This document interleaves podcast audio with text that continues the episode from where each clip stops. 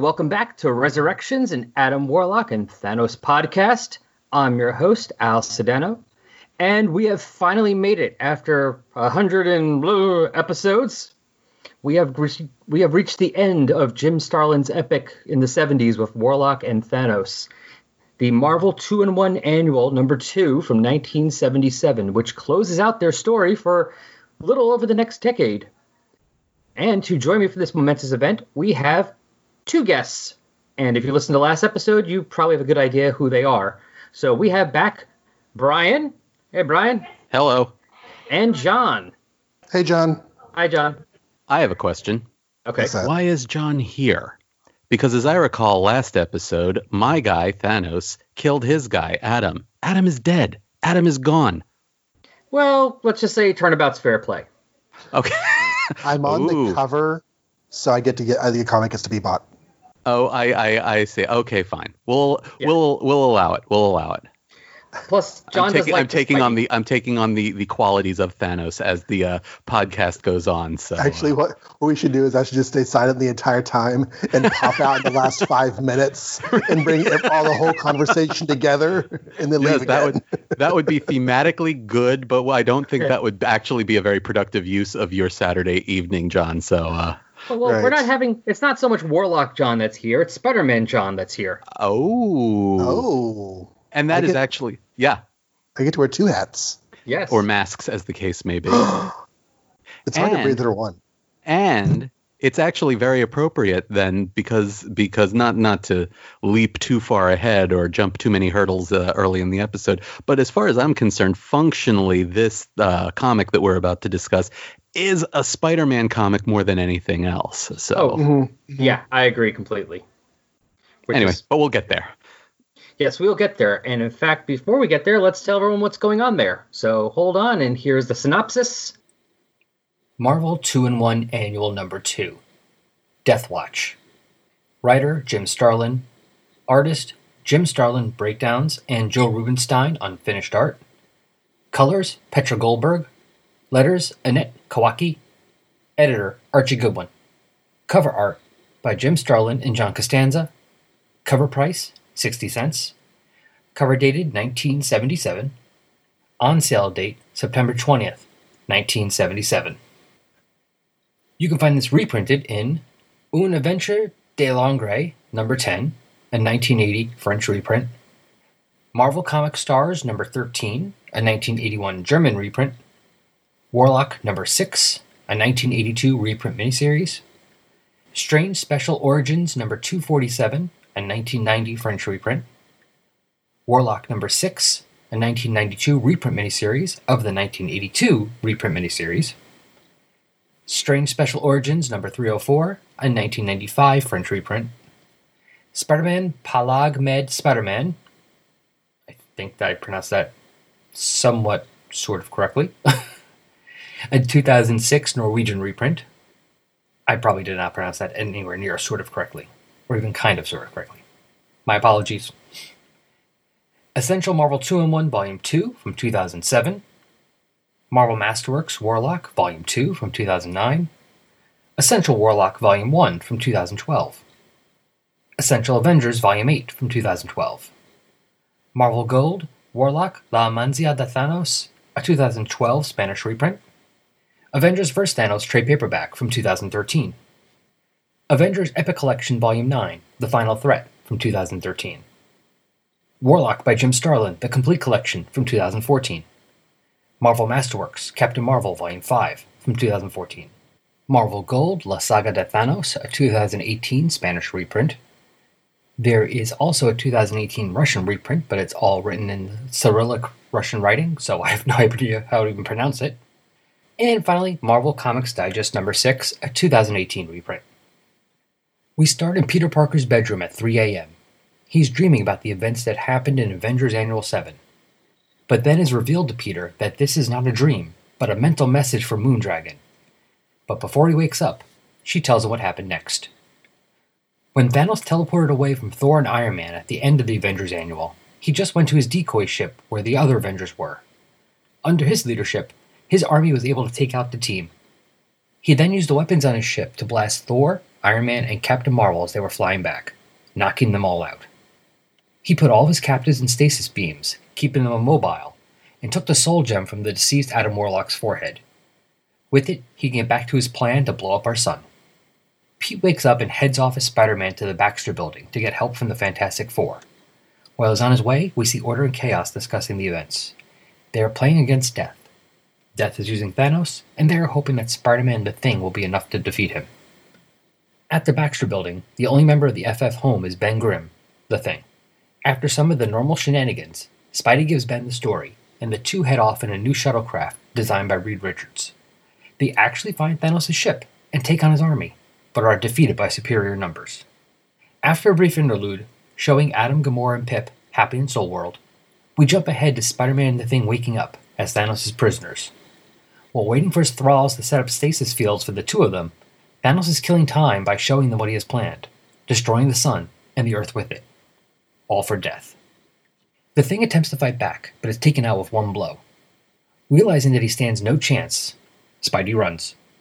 As he tries to escape, he takes out members of Thanos' army that try to catch him.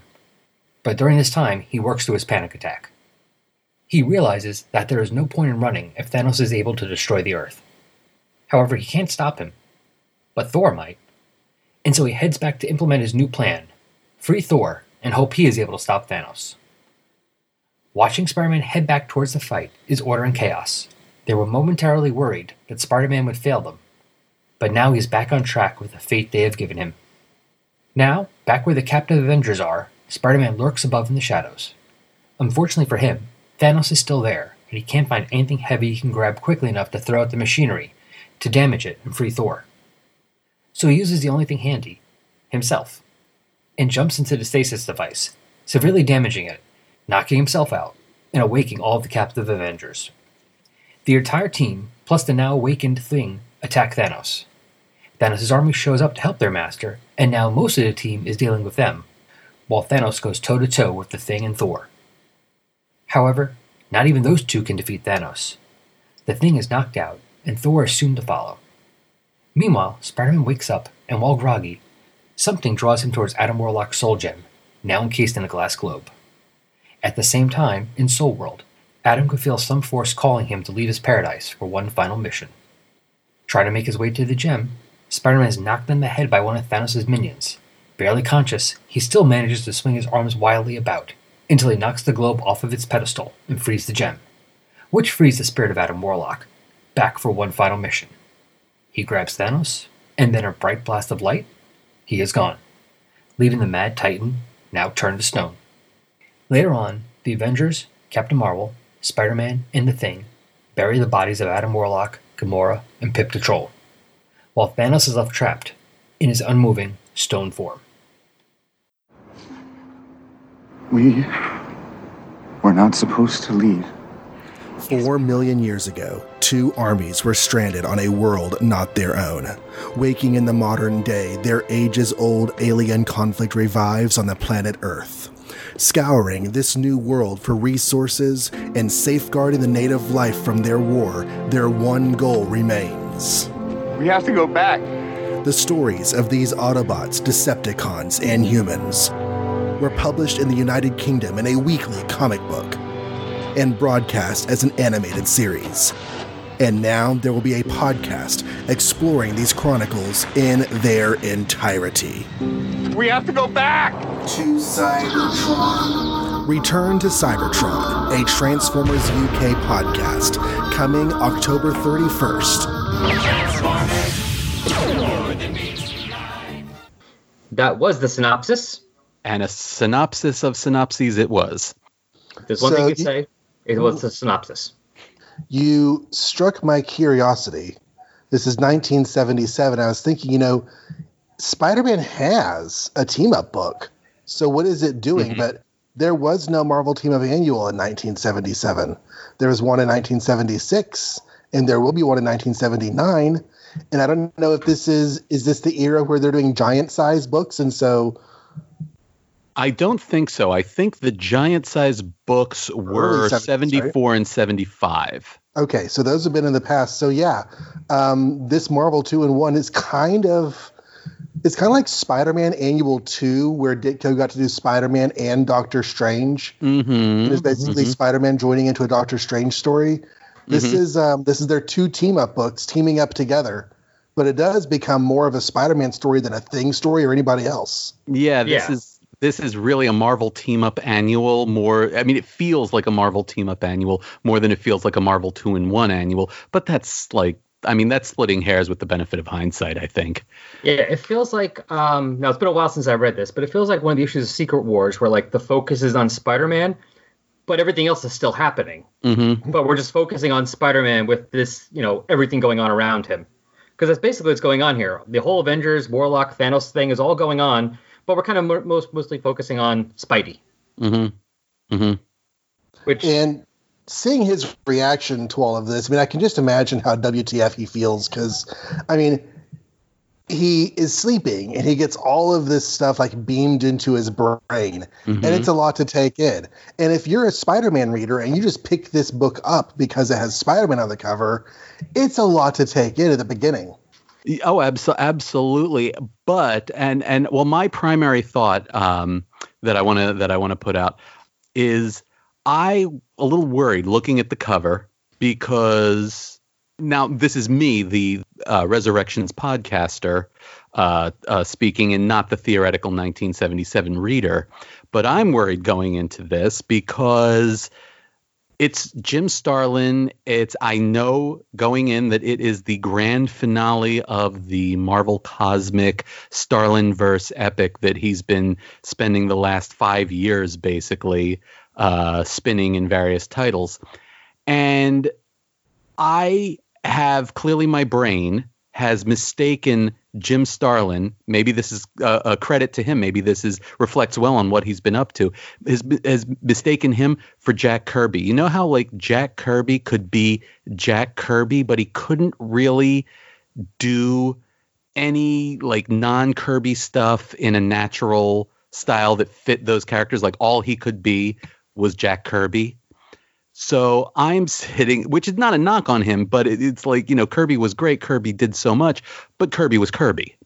And I'm sitting here looking at this cover with Spider Man on it and with the thing on it and thinking to myself, those are two very different characters from the kinds of things that Jim Starlin has spent the last five years doing.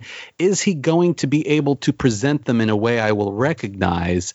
Spoiler, the answer turns out to be yes, because Jim Starlin is not Jack Kirby. And I mean that in a positive way. But um, that was like looking at the cover, that was my primary uh, concern was like, oh my God, Starlin's going to try and do Spider Man? Ah, I don't think this is going to work. And it's possible that Rubinstein helped out a lot with that. Really?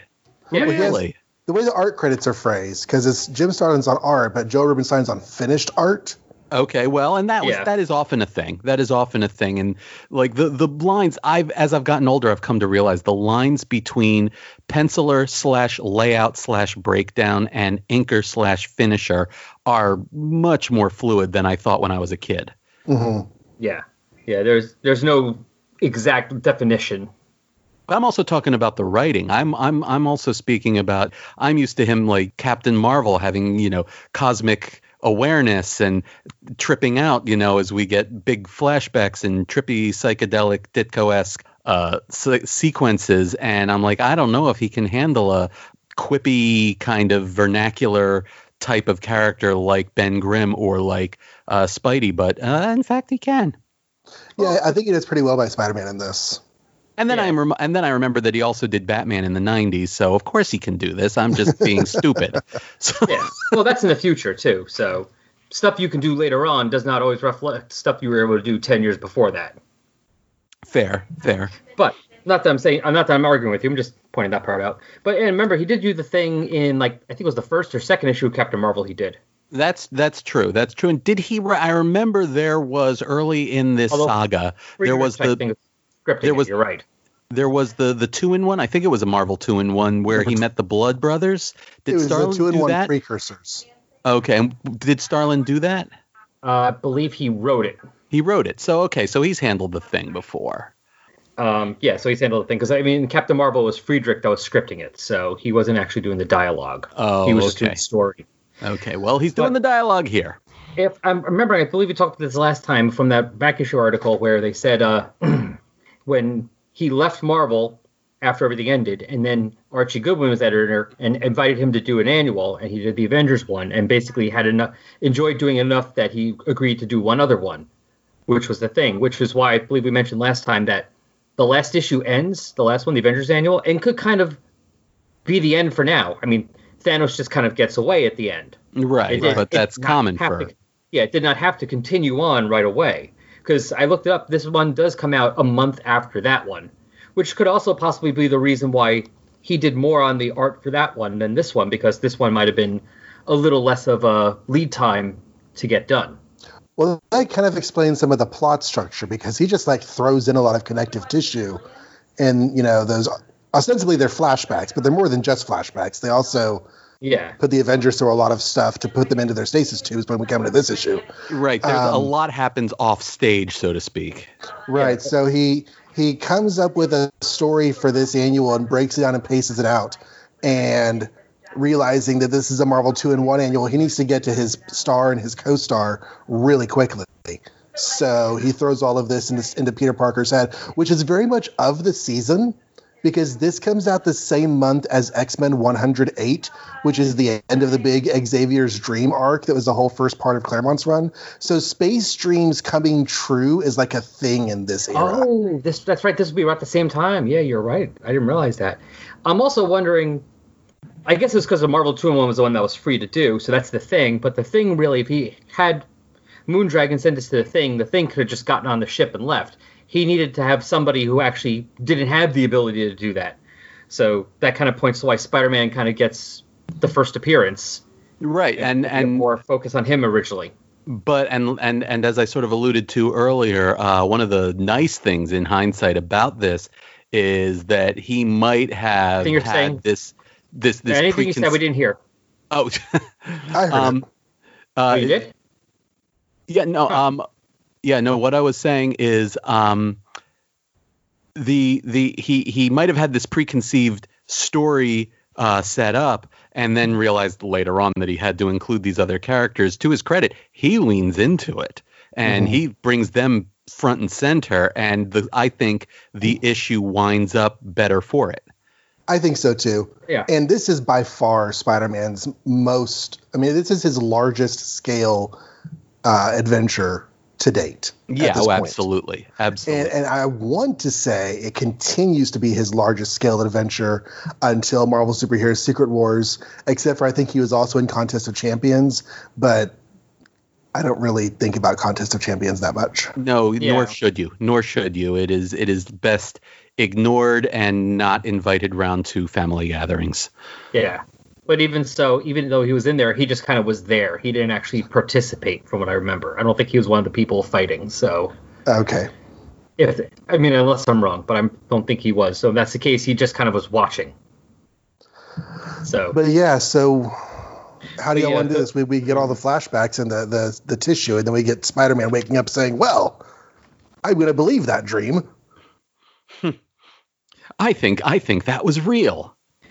It's kind of funny that Spider-Man believes this telepathic dream, but last last time in the Avengers Annual, the Beast, who has some slight experience dealing with telepaths, is like, "Oh, this is hogwash. What are you talking about?" And not just not just um telepaths, but also cosmic scale threats and um, powers beyond human ken. Because don't forget, I unless I'm I'm not sure of the timeline. Is this before or after the Korvac saga?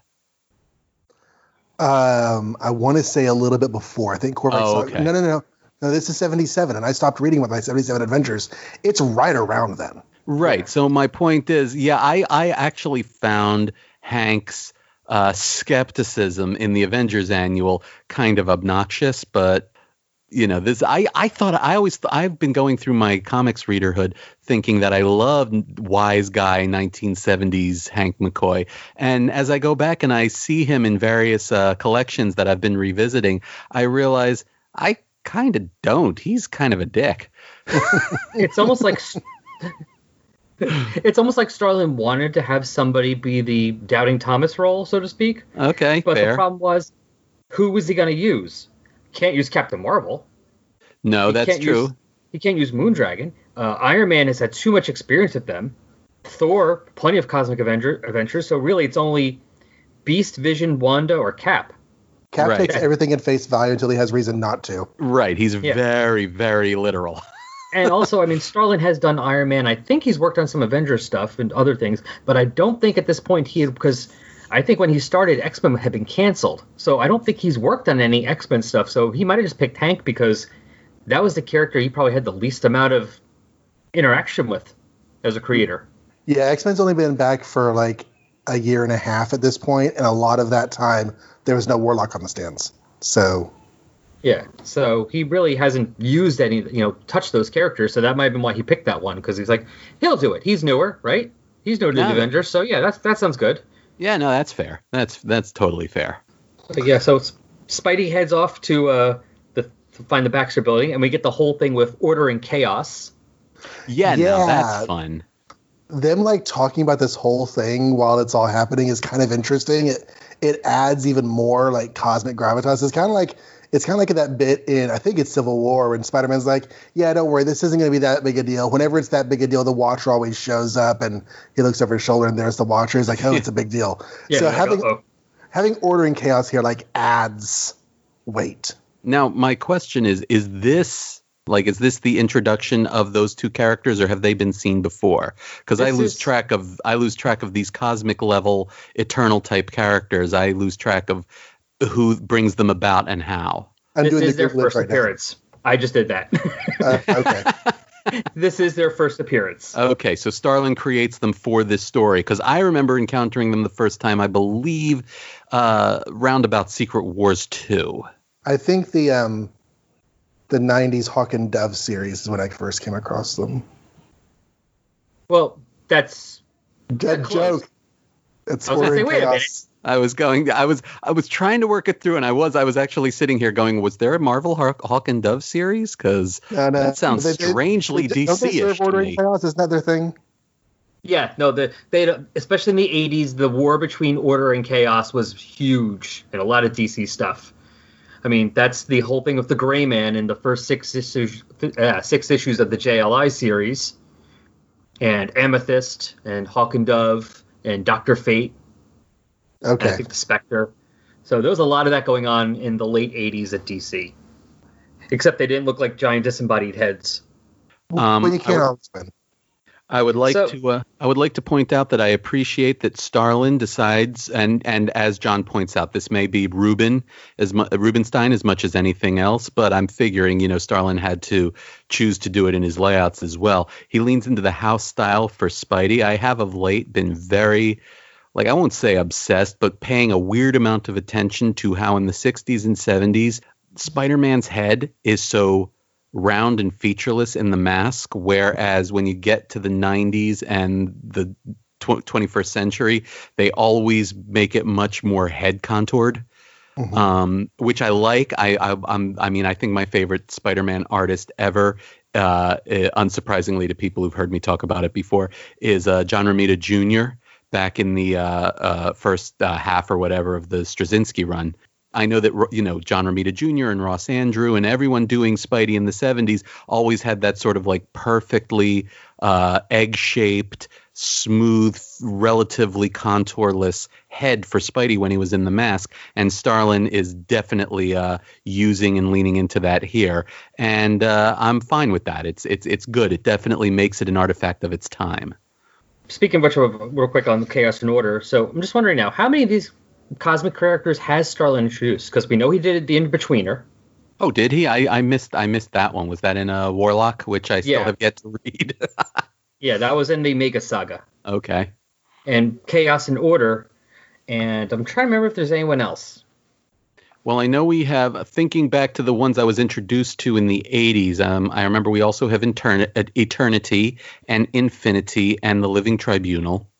Well, we know I know Eternity and Living Tribunal are both from. Uh, well, I know Eternity is from Ditko's Doctor Fate. Oh, Was was Living Tribunal from Ditko's Doctor Fate, too? that's DC Doctor too. Strange. There you go. Wrong company, wrong character. John, was uh, Living Tribunal from Ditko's Doctor Strange? Have you got up to that part yet? Did John go away or did we lose him? We lost John. Uh oh. I cannot hear John. No, he's completely gone. He's not even on the uh, call. Or is he? Oh, he is. Is he? I, I see. don't see his picture. Oh, yes. We, we, we, we. Well, his name is here though. Participant. He's listed as a participant in the call. Oh, two of three in the call. Let me yeah. try adding So him back. Yep. Yeah, one group member not on the call. Okay, let's add him back in. There you are. We lost you. Yep, sorry. We just we started talking to you, and then like, John. Hello, Well, I said a few things that uh, wasn't being heard, and I was like, huh, I wonder what's going on. And then suddenly I couldn't hear anything anymore. Uh, okay. So let's Sorry. dial it It's back. okay. and- I was just saying that I like Spider-Man's physicality in this. Um, I think he has a uh, Starlin has a great handle for how Spider-Man moves. Yes. I've been watching the 1970s Japanese Spider-Man, and that guy, Ooh. That guy moves in some really cool but completely not natural ways. Um, I'm not saying this reminds me of that, just kind of like you know, this in my brain space right now. The one thing about the featureless, or I should say, contourless Spider-Man head is that sometimes some artists make it look like a balloon on his shoulders. Yes. Yes. And so as, as long as that's not happening, which it's a fine line, but as long as the uh, the art is avoiding that, I also like the featureless mask. I mean, when you're zoomed in on McFarlane and his head is taking up the entire length of the page, Yeah, and you get some yeah. nose shape and some lip shape in there. That's kind of cool because that happens right. as is evidenced in the 70s Spider-Man show, whenever you can see his lips through his mask. Um, but generally speaking, it, I like the balloon too. Yeah. the balloon. I love it. As long as it doesn't look like balloon, but you know what I mean. The, the Yeah. the- No. the I. I. I exact. I know exactly what you mean. The spider balloon. Got it. but then we start talking about the cosmic characters and try to figure out how many Starlin has introduced because he did the In-Betweener, and Mm-hmm. he's now doing Chaos and Order. And then we were going through some of the other ones real quick, and I know Uh, yeah, because you, you mentioned um, Eternity. That was Ditko's Doctor Strange. Yep. And I think Living Tribunal is also Doctor Strange. Yep. I don't know about Infinity. Yeah, and I know, I believe, I'm trying to remember which one it is. Love and Hate, one of them was introduced in The Defenders, and one is introduced in Infinity Gauntlet, but I forget which one is which. I think Hate is introduced in Infinity Gauntlet. Oh, and there's one more we cannot forget, especially within the context of this story, and that would be death. Okay, so I feel like we've talked about this before, but I can't remember. Was Death recently revealed to be a figment of Thanos' imagination? Wasn't that uh, in like the origin Thanos Uprising or something like that? I cannot comment. I haven't read that yet. I have I've heard some things about it, but I have not read that because part of what I heard was that it was death, but it was death basically manipulating Thanos from the beginning and making him do all these things, as opposed to Thanos doing this on his own, you know, having love for his death on his own and come in, you know, which I haven't, like I said, so I haven't read it. I'm gonna wait till we get to that point on the show, what in several years or decades because I'm not too sure how much I like that idea. Because in the one way, Thanos, because Thanos is, I've said this before, Thanos is like the ultimate incel. You must love me because, but mm-hmm. now that kind of makes it like it's it's her fault that he's that way. She actually manipulated him to do these to do those things, and then is ignoring him for her own purposes, and it makes him now the victim, Yeah. not the Well- you know, it makes the incel the victim, not the you know, not the perpetrator. You know, that's just death before. She's like, all right, you're gonna do things. That's cool. I'm death. Never said I'm gonna love you. But now it's like, oh no, she promised to.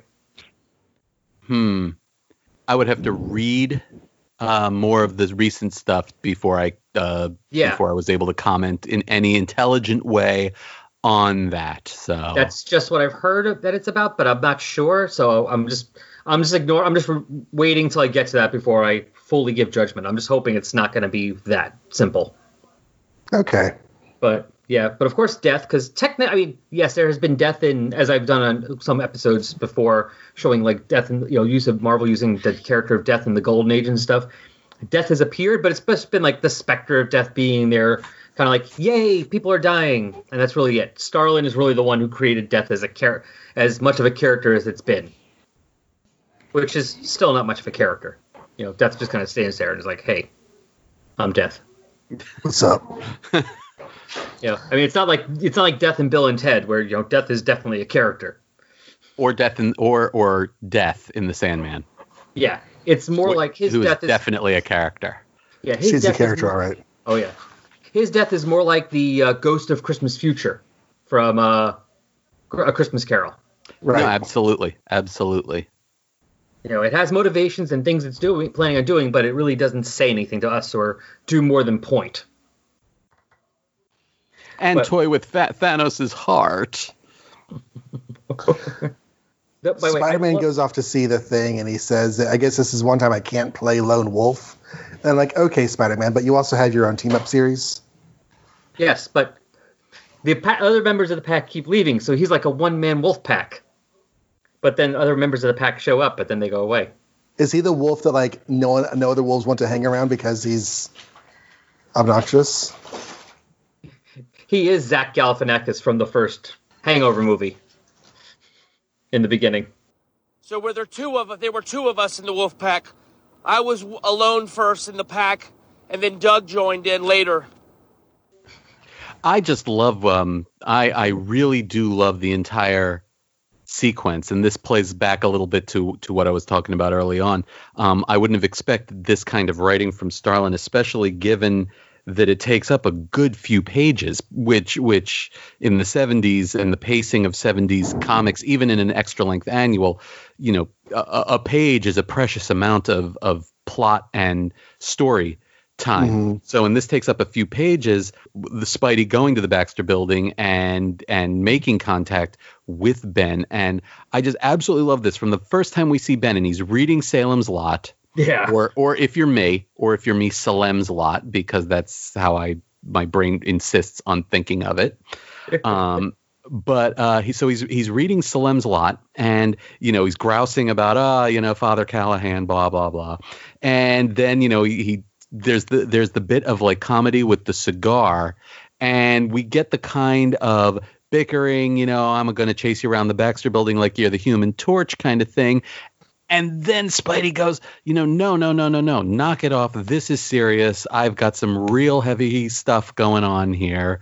And that whole the way this is all handled, I don't mind that Starlin gave it as much time and space as he did because it's really good stuff. And again, it makes this a Marvel two in one. It makes this a hey, the whole point of Marvel two in one or Marvel team up is to see these characters that you love, be it Spider Man or the Thing, or in those occasional issues of Team Up the Human Torch.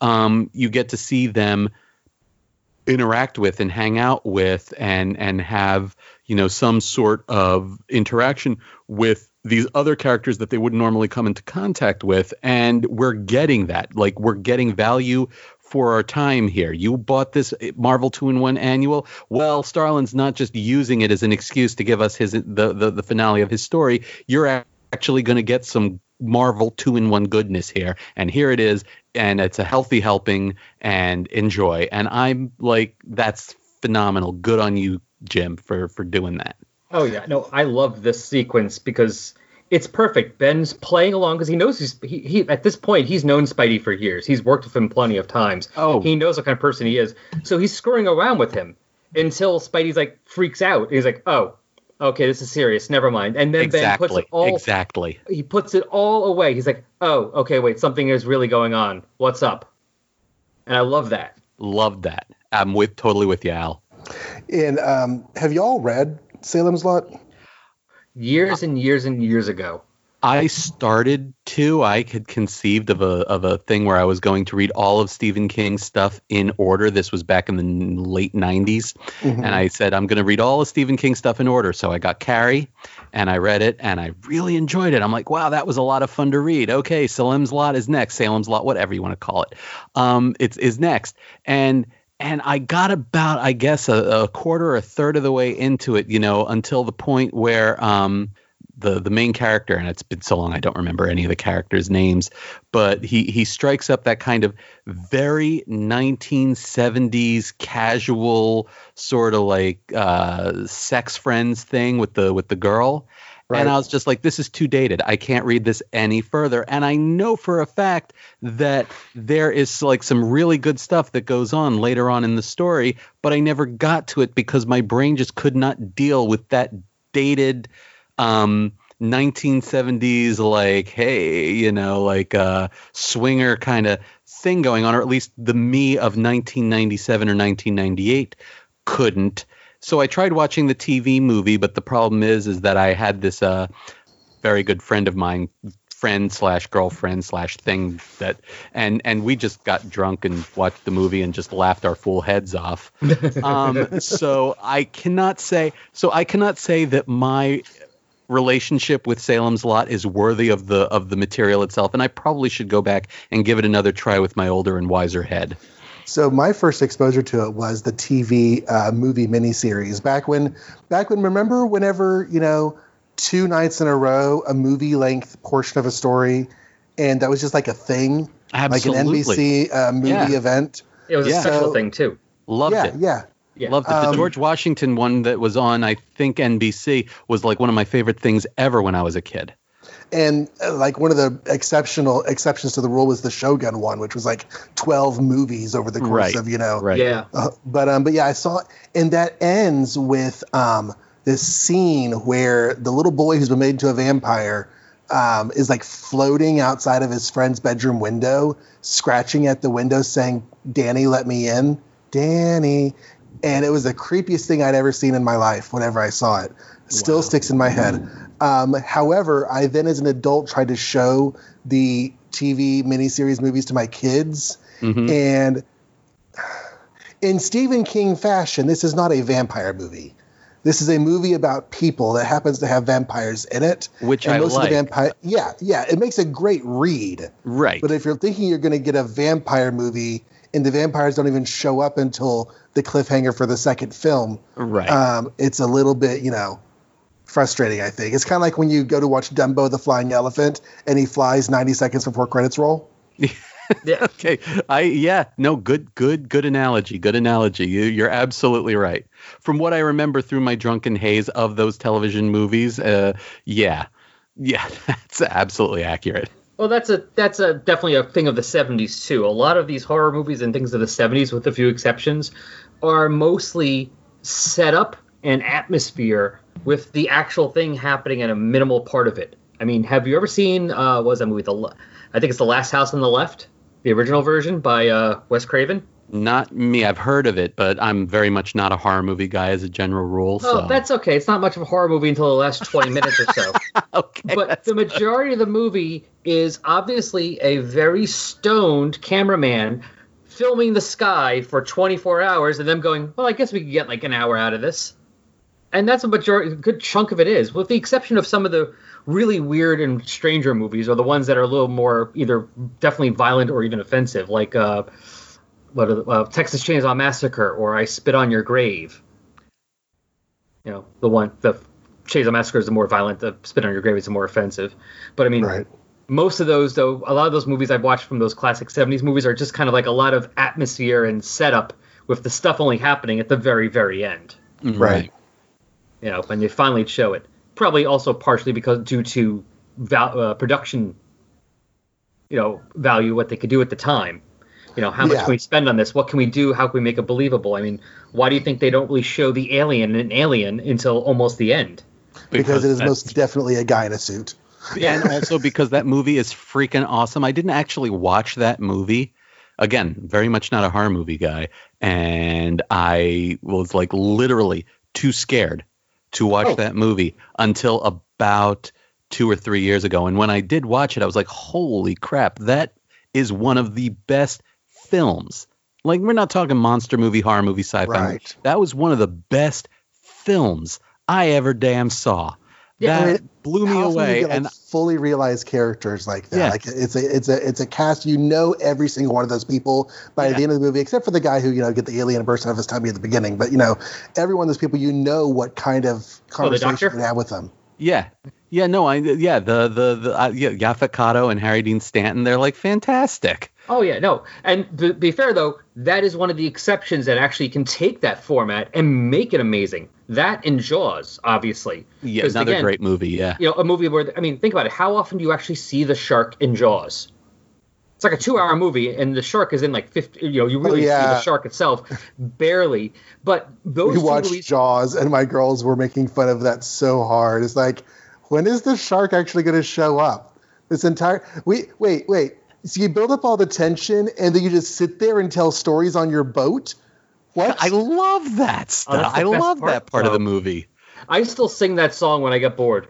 Oh please, I wanna go home. Home. Boom, tired and I I wanna, wanna go, to bed. bed. Doop, doop, ba- Show me the way to go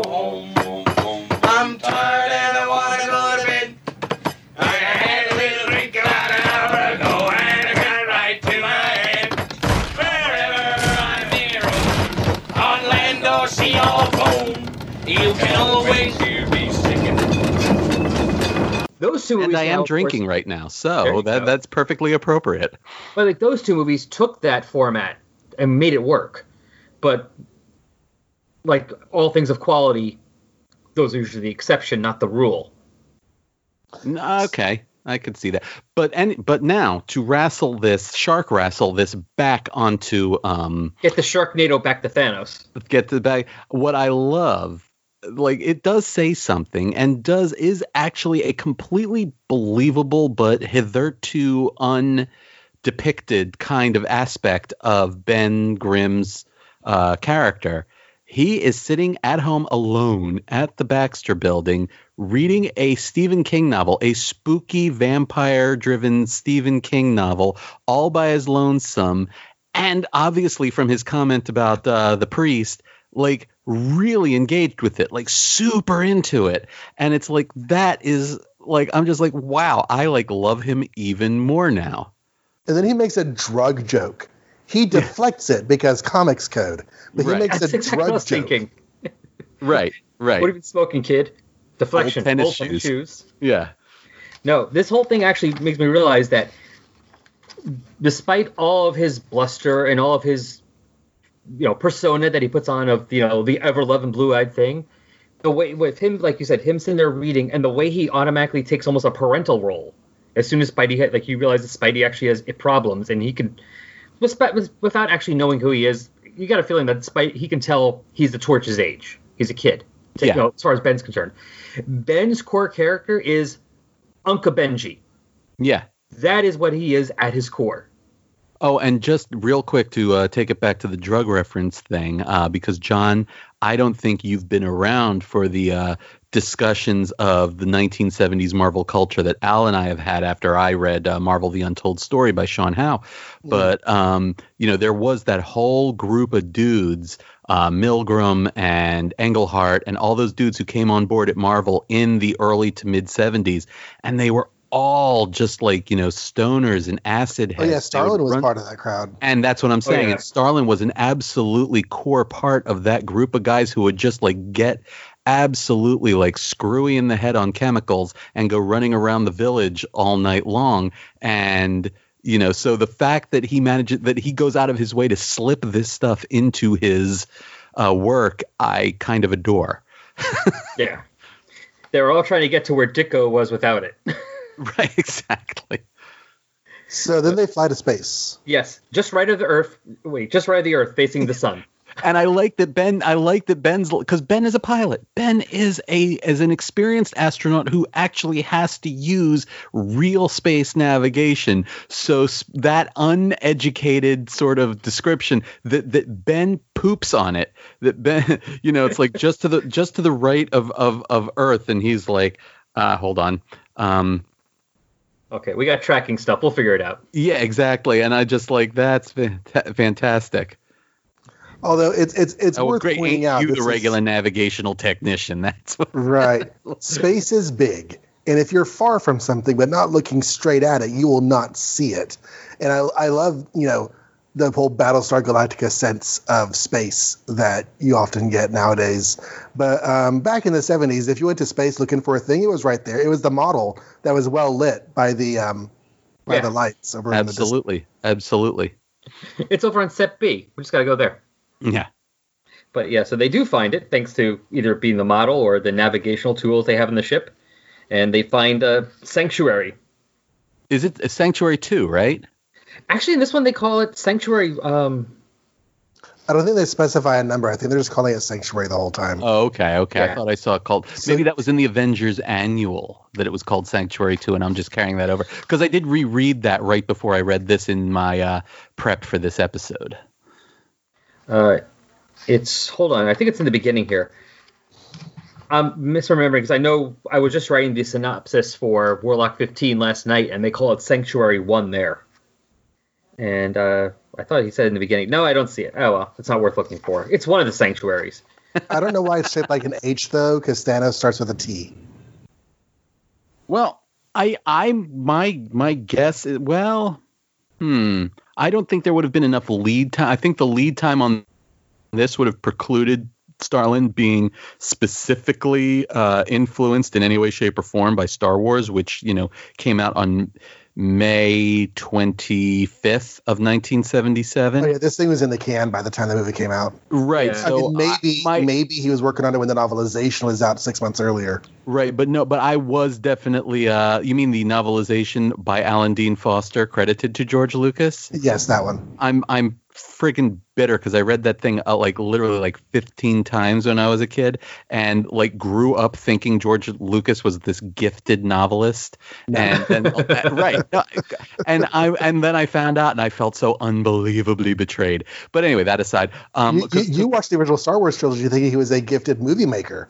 Um. Yes. Yes, I did. and again, again, I did learn better. But that said, that said, I the first one is my favorite uh, of all of them. So, and he was responsible for that. Don't forget, uh, Empire and Jedi were uh, written and directed by other people. Mhm. Yes, he Um, was just so story. so right. So so you know, I have to I can't yank all credit from him because he did create the original the original theatrical 1977 theatrical cut of Star Wars and I refuse to use the stupid subtitle is the best is my favorite of the entry of the entire franchise to this day. So make of that what you will. I only bring that up because I was thinking that, you know, the design of Sanctuary here could have under different circumstances been influenced by the TIE fighters, which is a very cool Uh, oh yeah. But See- that's not necessarily possible here, so I'm not going to press that point. See, I always thought it was just the fact that Thanos did try doing things more customized to himself, but everyone kept making fun of him for the Thanos copter. So when it came to doing this ship, he's like, just forget it. Never mind. We're not going to do that again. Or the copter was a mistake. We're not doing this again. he doubled down. It's two T's like on top, like up opposite each other. Uh huh. Right. Uh huh. Who just blew your mind? You broke it. And by the way, I like that. Appears like I was appears I was wrong about you this time, Spidey. What do you mean this time? yeah. and they fight all the aliens, like a bunch of a big crowd of Starlin aliens. And, And Which those are gotta have. They're It- Starlin aliens. There, there's no one else does aliens like Starlin does. Actually, what this remind actually that's not a hundred percent true because what this really reminded me of, I have recently dipped my toes into the uh, classic 1980s Paul Levitz uh, uh, Legion of Superheroes, and if Mm. I'm and it remind they did a lot of these mer- multi-species mercenary army battle royals in those uh, issues, as I recall, or maybe they only did one or two, and my brain is inflating them to like many. But it seems to me like in those uh, first first issues, in like the the very first few issues of the uh, the Great Darkness Saga trade paperback, um, I was getting uh, a lot of stuff that this reminds me of. Although obviously that's quite a few years after this, so maybe Levitz and company were taking their inspiration from this. Well, if that's the Great Darkness trade, then that's probably the Keith Giffen art. I could see Keith being influenced by this, Mm-hmm. especially since it would have been just a few, you know, around the time he was starting to get into comics, or just this would have come out just before Keith Giffen was getting in. So Right, right, right.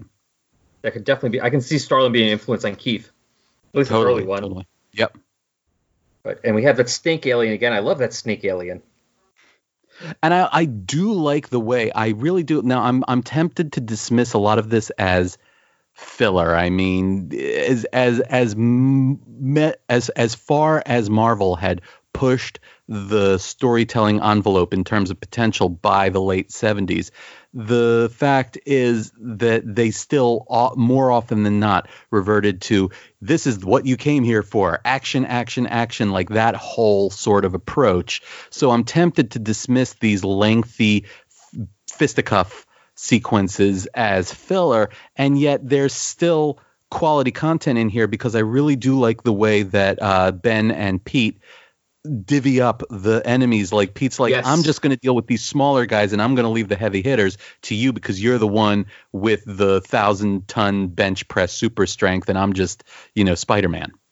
Yeah, no, that, it's a great way they work together. Spidey's like, yeah, like you said, Spidey's going to keep the little guys from bothering him, so he can be free to take on the big guns Right. because he's right. the thing. He's the big gun. So that, and honestly, the thing, I mean, anyone who reads the thing knows that he can handle this. I mean, he he gets a little nervous about it, but the the great thing about the thing is, even if he gets taken down, the thing gets back up again. yes, Yes. He is he is the uh, Smash Mouth incarnate. If he gets knocked down, he gets back up again. Like the- and Best brawler in the Marvel universe. right,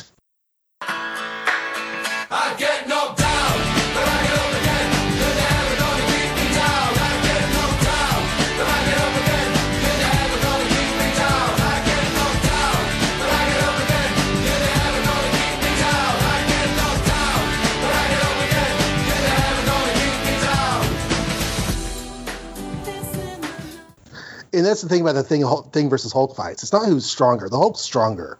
The Hulk is going to win that fight if the thing stops getting back up. it's it's the first Right. Rocky movie. Right. Or or if you're me, it's it's pro wrestling because I'm a big pro wrestling fan, and it's like as much as I enjoy the the more stylish what what the uh, wags call the flippy. Um, every once in a while, you do just like a hoss fight, two big dudes wailing on each other until one doesn't get up anymore. That's exactly what you're talking about, and so of course I'm here for that.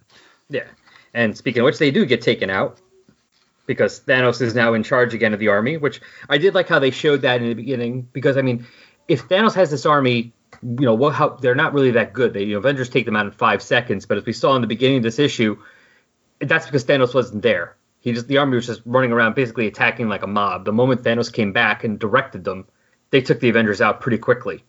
And the same thing happens here. The moment Thanos gets involved in the fight, you know, and actually starts, you know, someone there's someone with a brain that goes against these two, they get taken down pretty quickly. And then we see our golden boy. Yes, we are back. We are in Soul World again, Yes. where everything is pleasant, and it's really weird because, especially since, just to pull the curtain back, I am just finishing editing the uh, episode where we're covering Warlock 15, and that's going to be coming out tomorrow. And in there, he's dealing with the Soul Gem. If you remember that, John, the Soul Gem tried to take over his body. And you know was like so he could find more souls to steal, and it's like this this evil thing that he was was stuck with, and now here he's in Soul World, and everything's all pleasant and nice and lovely. It's like if he did. Do you think he's sitting there going, "If I had known my gem was sending everybody's souls to such a happy place, maybe I wouldn't have worried about it so much." Yeah, I'm wondering if a, I'm wondering if Starlin just didn't kind of do it this way because he knew this was going to be it, so he might as well leave a happy ending. But it also does make sense for the more recent thing like Infinity Wars, where they're showing that Soul World actually isn't this pleasant place, because it makes sense because the whole time in the Warlock series, the Soul Gem is not a pleasant thing. It's an evil vampiric entity. Right. It's an evil vampiric entity with an idyllic setting inside. Yeah, but that idyllic setting will, will is a trap, which it's not. No, the, the trap part isn't ah. here. That's revealed later on in the more recent Infinity Wars from like a year or two ago. But it makes sense. You know, they're not taking it and just going, well, what? You know, they're not doing it for the hell of it. There actually is. I can see the precedent based on the whole Warlock series up till now. So okay, so it, it's it's kind of a trope in sci-fi to have like the idyllic setting be an actual thing that like you know they're actually feeding off of you the entire time. So um, yeah, Yeah, I kind of dig that. They're in the Matrix. Right, I was thinking Matrix, but I wasn't sure. It's been so long since I've seen that, just how much that metaphor extended. But yeah, Yeah. they're in the Matrix. But yeah, we- Um, Adam, Gamora, and Pip are happy in Soul World for now. I uh, don't have the context that you fellows have for this particular aspect of the Warlock storyline.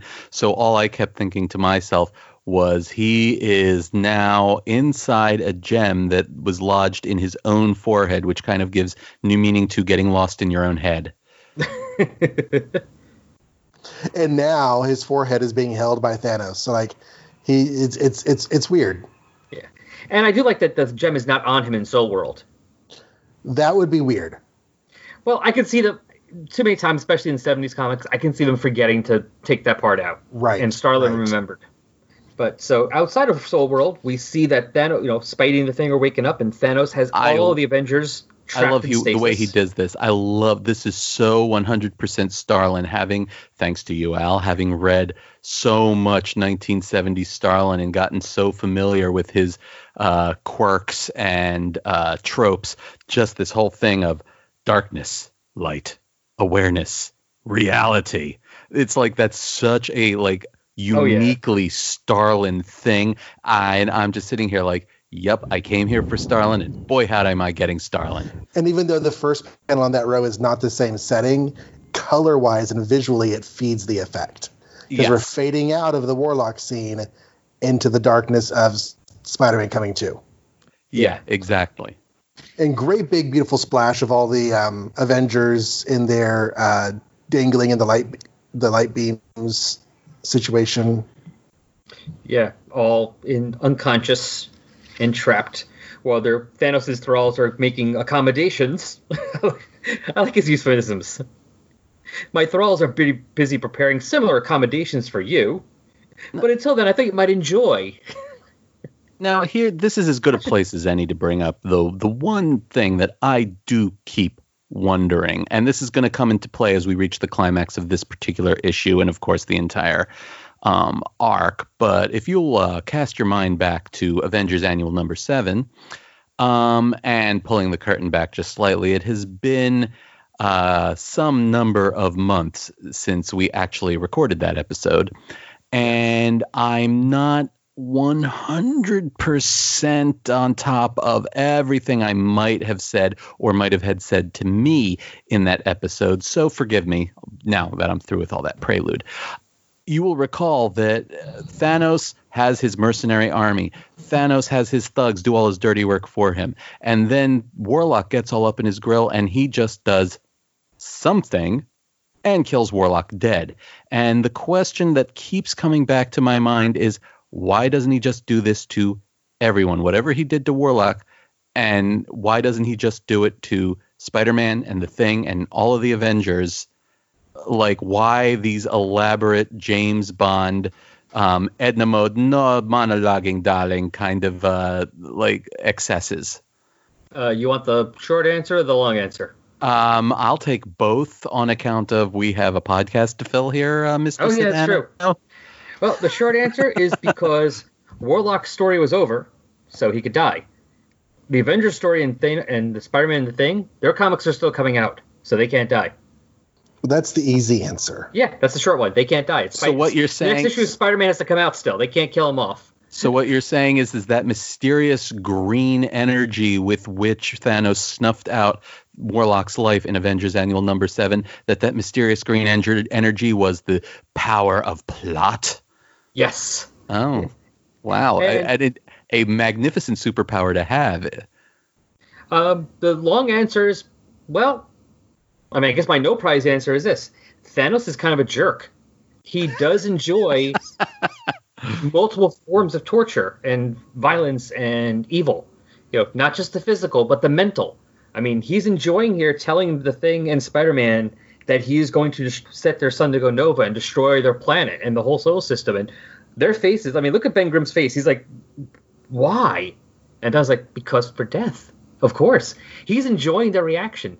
But let's think of it. Who was the one person from the Warlock series before? Who was the one person that Thanos was worried about? The Magus. And as much as Warlock has destroyed the Magus, the fact that Warlock was still alive always left the possibility for the Magus to come back. If Warlock's dead, 100% the Magus can't come back. And the only thing he needed Warlock for was to get a Soul Gem again, which he now has. So And that let's have our fun with them, and let's get rid of the guy who might end up being a problem. And that does actually engender perhaps the one. Okay, so my no prize answer would be very similar to that and would uh, play off of that, and it would be that that Thanos is incredibly arrogant and use all of these Earth heroes, even the powerful Avengers like Thor and the Thing and and uh, the Vision. He views all of them as beneath him so he doesn't need so he can toy with them he can torture them he can keep them around to be the audience for his grand victory whereas warlock he's actually scared of warlock he can actually uh Could be a problem. could be a problem so he just has to kill him dead asap um, in a way, it's funny because it, this uh, you and I, Al, uh, recorded our little uh, mini episode not too long ago, the the Thanos backup story in uh, Logan's Run number seven, six or seven, one of those. Six. Anyway, Six. yeah, it's hilarious because Warlock he took seriously, and Warlock he wanted out of the way. Uh, destroy the Destroyer, Drax, who Was was joke. actually created for the express sole purpose of Drax the Destroyer. What is he destroying? He's destroying Thanos. Thanos never took him seriously. Thanos toyed with him as much as anybody else. That is friggin' awesome. And I would say Drax, even that version of Drax, was more powerful than Warlock. Right, But but not very smart. yeah, no. But- and this is before we get to '90s Right. dumb Drax, who's obsessed Right, with exactly. watching Alf. exactly. And there's also the thing that comes up. Now, granted, we'll come up till later, but it's a Starlin thing too, so it works. That comes up in the Infinity Gauntlet, where Warlock says, "I've been in your head. I know you. The thing about you is you don't believe you deserve this. hmm You don't believe you deserve to win. So you always leave a chance for somebody to beat you. Now, Mhm. granted, it might only be a 0.05 percent of a chance, but he's always leaving some. Cha- he's always leaving the opportunity for people to beat him because he does not believe he truly w- deserves to win or death's love or whatever it is his goal. You know, ulti- he doesn't believe he deserves this ultimate power. Ooh, psychology. So he always leaves a chance to be defeated. Because otherwise, yes, he should have killed them already. So I'm looking at this uh, conversation with Thanos and uh, Spider-Man and Thing, and he, you know, spills his whole sp- uh, plan to make the sun, causing it to go nova and destroy all life in your solar system. And Thing's like, "Good God, man, why? Why for death? Of course." And like, he's about to explain what that means, but no one actually knows what that means in the conversation room right now. So like, the the guy's just like, "Wait a minute, you want to kill everybody for the sake?" that doesn't make any sense. But then he says something that makes even less sense, at least to the normal ears of Spider-Man and the Thing. Years ago, after my exile from Titan, I met and fell in love with the personification of death. For a timeless time, I served her, and I can just see Peter and Ben looking at each other, going, "What?" You, Uh, You What? what? No, I, I agree. I agree with you completely, John. personification of death. Yeah, when I read when I read that specific speech bubble, that sentence, that's that speech bubble where he just completely earnestly goes, "Years ago, I fell in love with the personification of death," and I'm thinking, okay, that is a thing that someone just actually said. Right. and you're not going to argue with him because he's the mad Titan Thanos. Right, exactly, and hence yet the mad yeah, part. right, but yeah, no, Ben and Ben and Pete are absolutely looking at each other, going, "This dude is cuckoo for cocoa puffs." I mean, Cocoa Puffs are really good, though. They they really are. Yeah. And the milk gets all nice and chocolatey. Mm-hmm. You know, maybe that's why Thanos is so mad. Someone else stole his Cocoa Puffs. So that That's, that's a theory. and,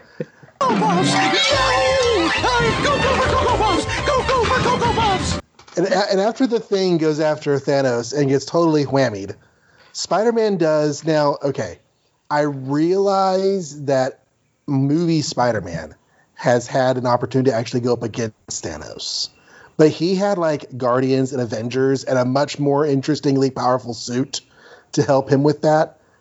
I can still see Maguire, Holland, any Spider-Man you want, looking at this situation and going, um, I, I don't know what to do now, and just running away, like Yeah. running out of there.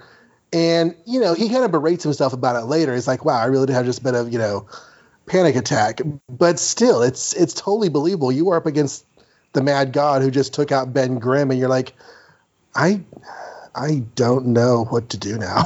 it is it is and it it is and it isn't. I think that a lot of that depends upon your uh your your your context or at least your your history with the character.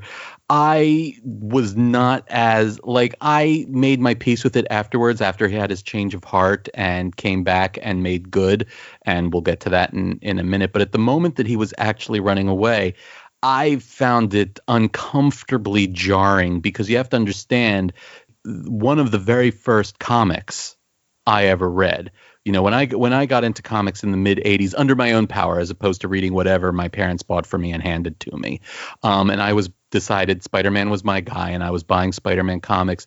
It was one of the late '85 issues. I don't remember the exact number. I could look it up, but you know, um, one of the late '80s issues of uh, mid late '85 issues of Amazing Spider-Man, where he comes up uh, against Firelord two issues where he fights Firelord, the Herald Oh, of yes. Galactus, and he chased like that was my first exposure to Spider-Man, and that was my defining like sort of um, my first impre- defining first impression of Spider-Man was the guy who will take on a dude from space who can flatten a city and just refuse to not pummel him into unconsciousness on general principle, and because of that and so many other uh, Spidey stories I've read over the years of being a Spider fan, I found this moment in the moment that I was reading it, I was like, oh, oh no, I don't like that. No, not one little bit. No.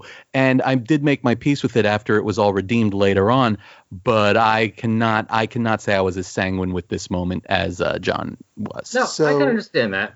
I kind of like the idea that this moment prepared him for that moment. That's what I was thinking. Ah, okay, okay, that's Yeah. that's that's a good thought. Is this like is it? This is Sorry, by on, far. I'm. s- I I keep talking over you. No, this go, is by go. far his most cosmic, most high stakes situation he's ever been in. He has never ever faced anyone this powerful before. So, I like the idea that after this, it becomes less crazy for him. No, that's a that is a ex, that's an excellent context context for it. Um, the fact that this is the least friendly neighborhood he's ever been up to this point. So yeah, Yeah, he's most of the adventures have had still whatever the stakes have been, they've been stakes he can handle and stakes he can understand. But now all of a sudden we're at I'm going to destroy your sun and destroy your planet because I'm in love with death. You know, not just and I don't mean death as in killing people. I mean as in, "Hi, I'm Thanos and this is my partner Death. How are you doing today? We're moving in together."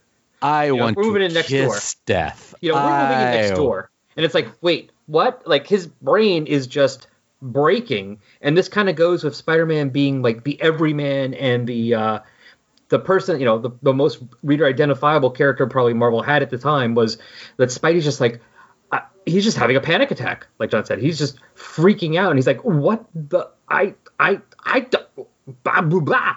You know, that's all his brain can do. Is like, I don't know what to do here. This Now it's is well above my pay grade. and it's interesting because with that sort of out of character moment or at least the way it first read to me. You guys are both making excellent points and i don't mean in any way shape or form to poo-poo them by continuing to hit my earlier point just to, to drive home to what i was saying. Um, so as i'm reading this and I'm, he's having what initially appeared to me to be that out of character moment and then he thinks better of it and goes back like in an earlier year maybe with a different creative team like perhaps you could write that off as well that was the penciler doing the usual marvel method penciler's Mhm. plotting job and then the writer having to come up with some narrative structure to b- make all that make sense to him in his own conception of the story but this is all starlin like writing and drawing so you can't even like say that necessarily so but that Yeah. was a thought i also had while i was reading it is is, is this a oh no wait this isn't a marvel method thing this is all starlin yeah.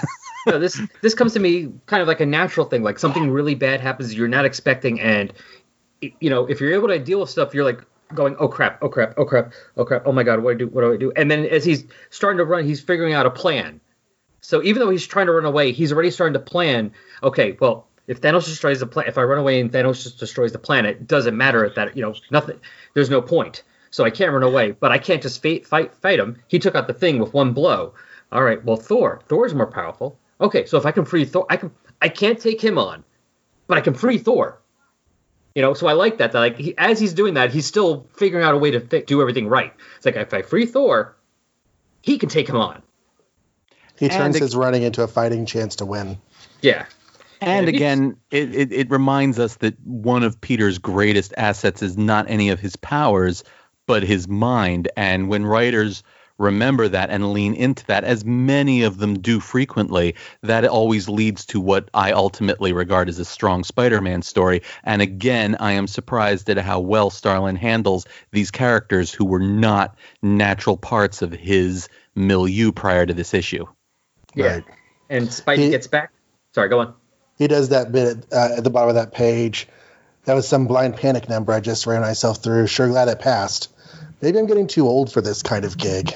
I'll have to do some heavy thinking along those lines later. Spoilers, he does not do any heavy thinking along those lines later. At least not on panel that we see. I'm sure there's gonna be another story where he quits at some point. He does I'm that sure at some point he will quit, quit again. Yes, you're right. And and that's the other thing. I mean, hasn't Spidey Man hasn't Spidey quit several times? Didn't he even like run away or at least get beaten pretty easily a few times in the first like dozen issues? Right? Um, you would know that say a better than few- everyone. wouldn't say a few times, but I know Doc Ock kicked his in issue three right. the first time they fought. Well, I'm uh, not that counting was the time, I'm not counting the time he got sick, which was later on. whether which is whether, 11. whether you attribute it to Ditko or Stan, uh, yeah, right from the very get go, part of Peter Parker's story was always that he's not naturally inclined to this kind of thing, and his niceness and his no matter what kind of superpowers he may be endowed with, his basic niceness and the just the nature of his character are going to always kind of render him uh, less suited for this sort of thing than someone like, say, Captain America, who was trained as a soldier, or Namor, who just likes to hit everything he doesn't like in the face. you know what I'm saying? It's like both both Ditko and Stan and everyone who came after them. I and I guess that's why Spider-Man to this day is my favorite superhero, is that fighting physical fighting is never something he relishes or goes into wanting to do. It's always something he does when he has to. And yeah, Yeah. So that's I mean, like I said, I'm not saying you're wrong for your opinion, just that's how I'm viewing it. That this is right. it's he's having a natural human reaction, but the thing about Spidey is he will come back. He won't just keep running in his panic. He will stop his panic. He knows he could do something. Well, you know who So agrees with you? You know who agrees with you?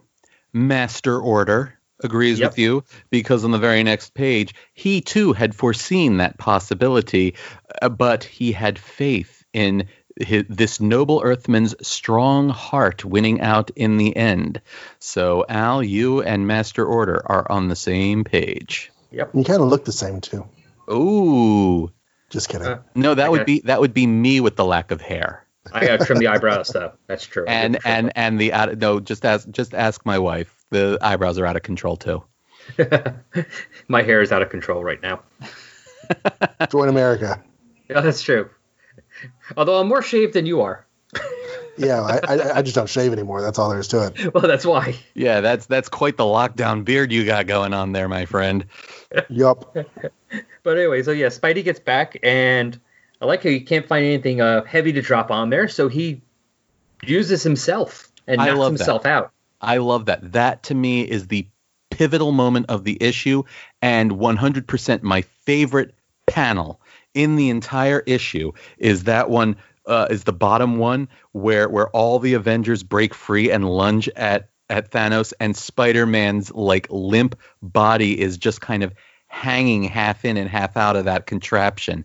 And that to me I just he he sacrificed himself for the cause and I loved it loved it loved it loved it cannot express how much I loved it Yeah, It's Pretty great. it is great because you get everything happening at once. Spidey's out for who knows how damaged he is. The Avengers are attacking. You get the thing popping up in the bottom, like, "Hey, I'm still here. Hello. Hello." And that's it. It's the big old fight, and then we even get that nice big splash page with the Avengers taking on the army, while Thor and the Thing take on Thanos. Okay, go go with me on a little journey here. Uh huh. Um, the Vision is fighting a guy with orange and purple, and his angles and arms are kind of at, uh, his legs and arms are kind of at angles, and the Vision's white hand. If you first glance at it, kind of looks like a white head with a mass of white hair, and I just my brain, the first time I looked at that page, read that as Mister Mxyzptlk. he does look kind of like a bit from yeah the similar color scheme and everything he just needs to they even does look like a little bit like a like a hat on top of his head Yeah. Yeah, yeah. So I Wow. obviously that was nowhere near intentional. I can't see how how or why it would be intentional, but No, I That's think where my what that brain went. is that your brain is completely Superman addled.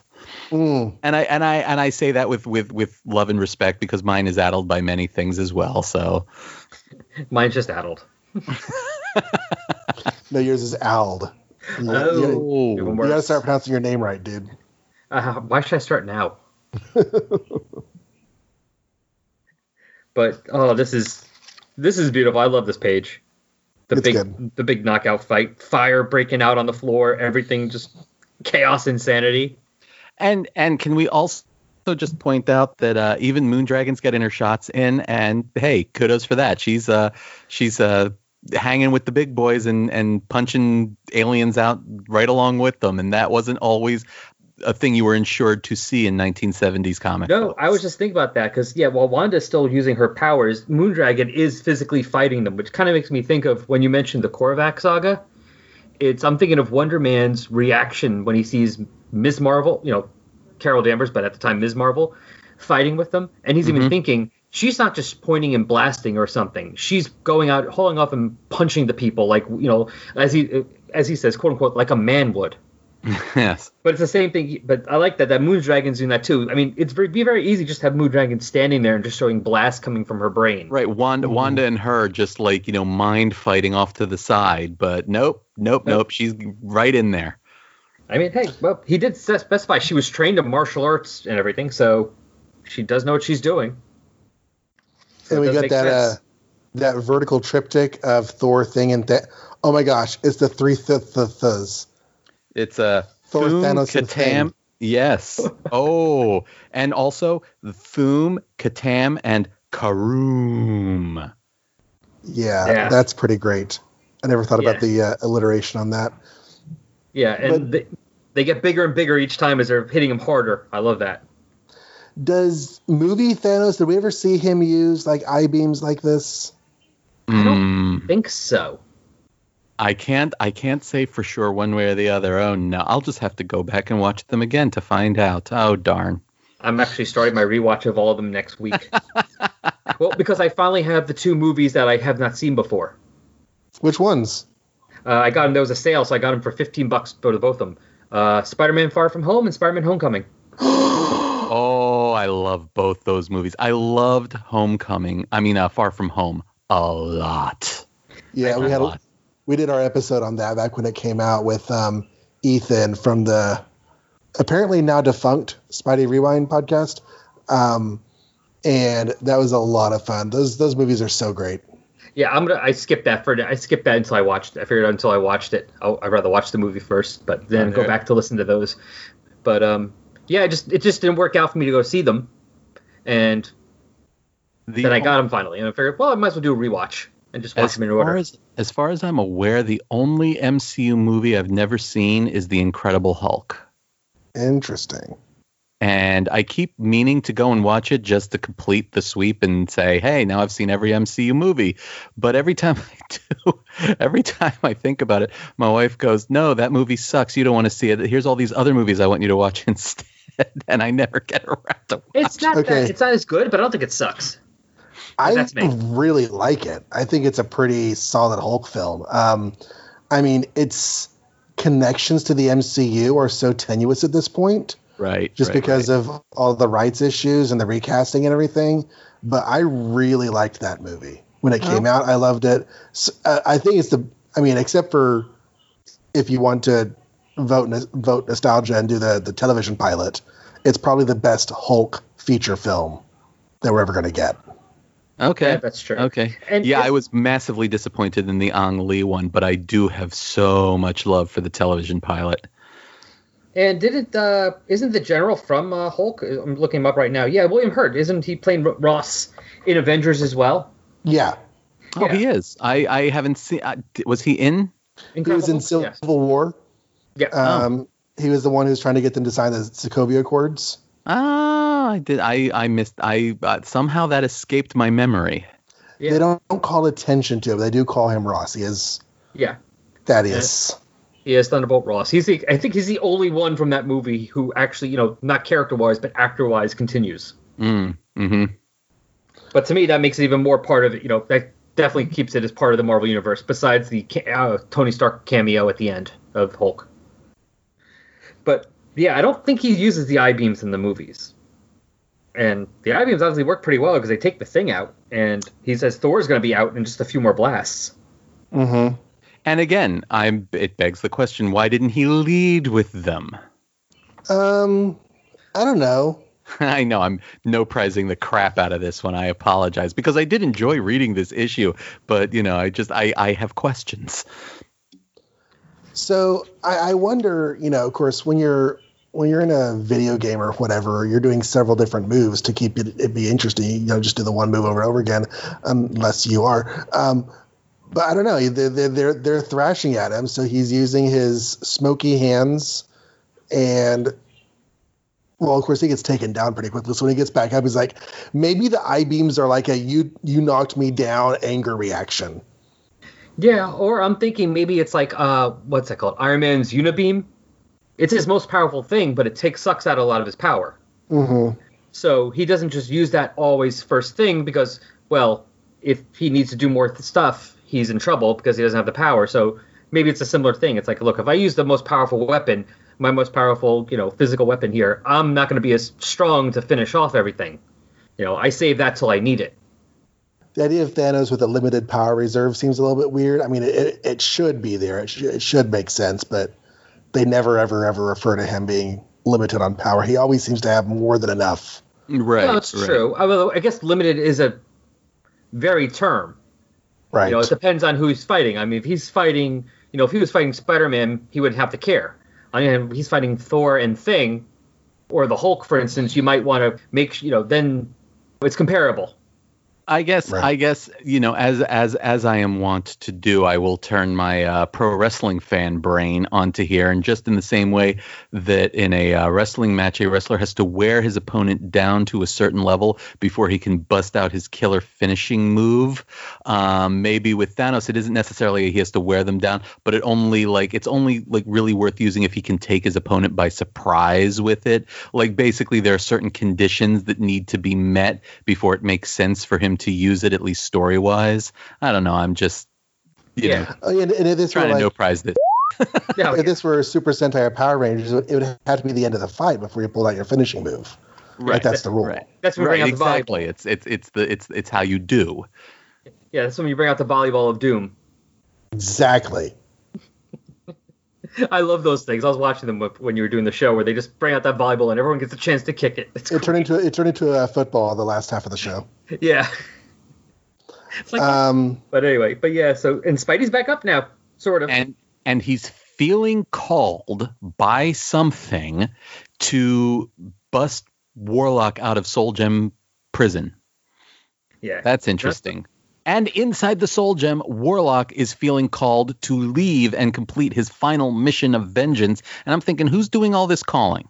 Is it Order in Chaos? Is it Moondragon? Like, where's all this like mystic motioning coming from? is it the universe? I mean, wasn't that the whole point of the Magus story originally? That the whole point of the Magus was because to make him powerful enough to be life's counter to Thanos. You know, that's why the that member from the Magus story, um, that was the whole point of him was to be life's counterpoint to Thanos.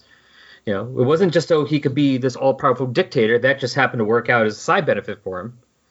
But that was his purpose to be life's champion. As horrible as he was, he was life's champion. And Thanos' deaths. Well, I guess with the Magus out, it's the second choice, which is the you know Warlock version of him. Well, it's also possible that he was going for Ghost Rider for the mission of vengeance, but he wasn't around. So the Soul Gem was the nearest thing at hand.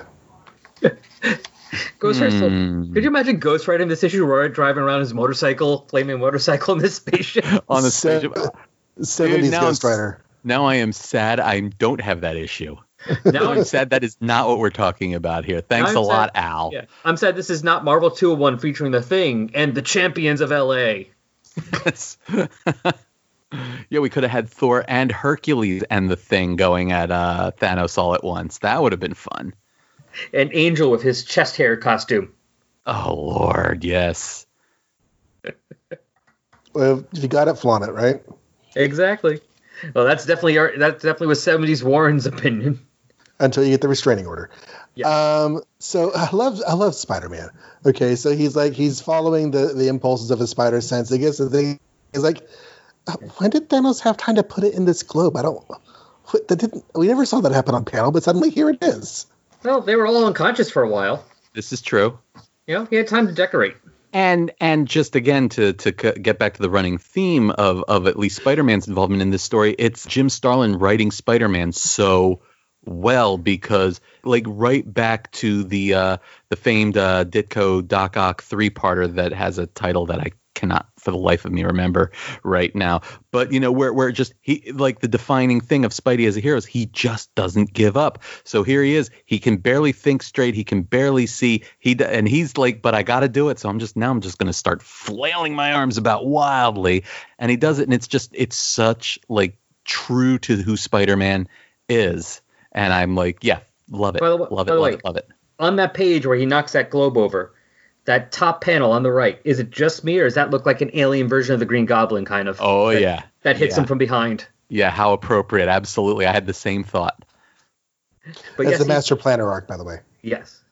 Oh Right. yeah, that's right. Yeah, the one Right, the machinery but- issue, right? But, the one where he but there's up- like there's a title for one of them, like "If This Be My Destiny." Is that it? Oh yes, if this be my destiny, as yeah, that's what I always think of it as. You know. But yes, he did it. He did it. Or as Spidey says, "What did I do?" I like that. I did it. What did I What- do? What the I don't- devil did I do? That is great. I love that. You have released the Deus out of the Machina. Yes. He has released the Ultimate Avenger. Well, thankfully his machina seems to be covered, but it's really big apparently in this one.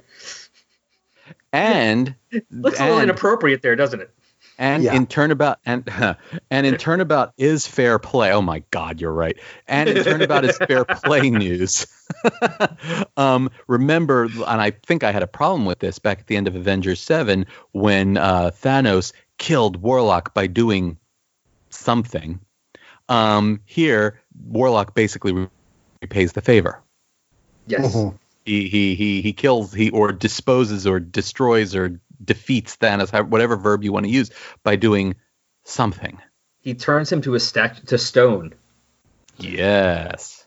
Which, even just in the context of this issue, is, is made clear it's not a death, it's an imprisonment. Yeah. But, uh, well, makes sense. Thanos is in love with death. If he dies, he kind of gets to see the person he loves. Oh, that's right. It traps him from her forever. If Thanos dies, he wins. Yeah. He wins either way. Ah, right. Thanos right. succeeds, he wins, and if he dies, he at least still has a chance to be with her because he's in her realm now. Heads I win, tails you lose. And all of his people are like, "Oh crap!" Captain I- America's like, kind of reminds me of May 7th, 1945, Berlin. And like, okay, Captain America, you, you literally were not there. Yeah, That was exactly what I was about to say. I was about to say, like, wasn't he like iceberged before that? Yep. My no prize in my head was because I already did this when I was reading it the other day. Was well, he had a, you know, Cap had to go back and look for w- newsreels, micro, whatever, whatever time period Absolutely. He had to go Absolutely. He absolutely would have found out what happened. Yeah.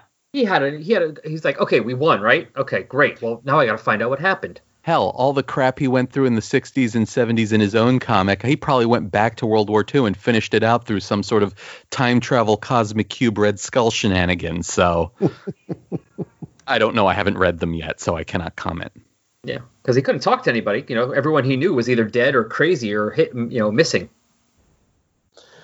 So I have a little bit of problem with a line here right at the end. Captain Marvel is eulogizing Adam Warlock and Gamora and Pip. Gamora and Pip, their names are only briefly stated in, in the Soul World one time. Uh, Captain Marvel doesn't bother with them now. He refers to the trio as him, the woman he might have loved, and his one friend. And I'm like, really? Not the warrior who fought by his side, not the most dangerous woman in the galaxy, nothing else she was known for.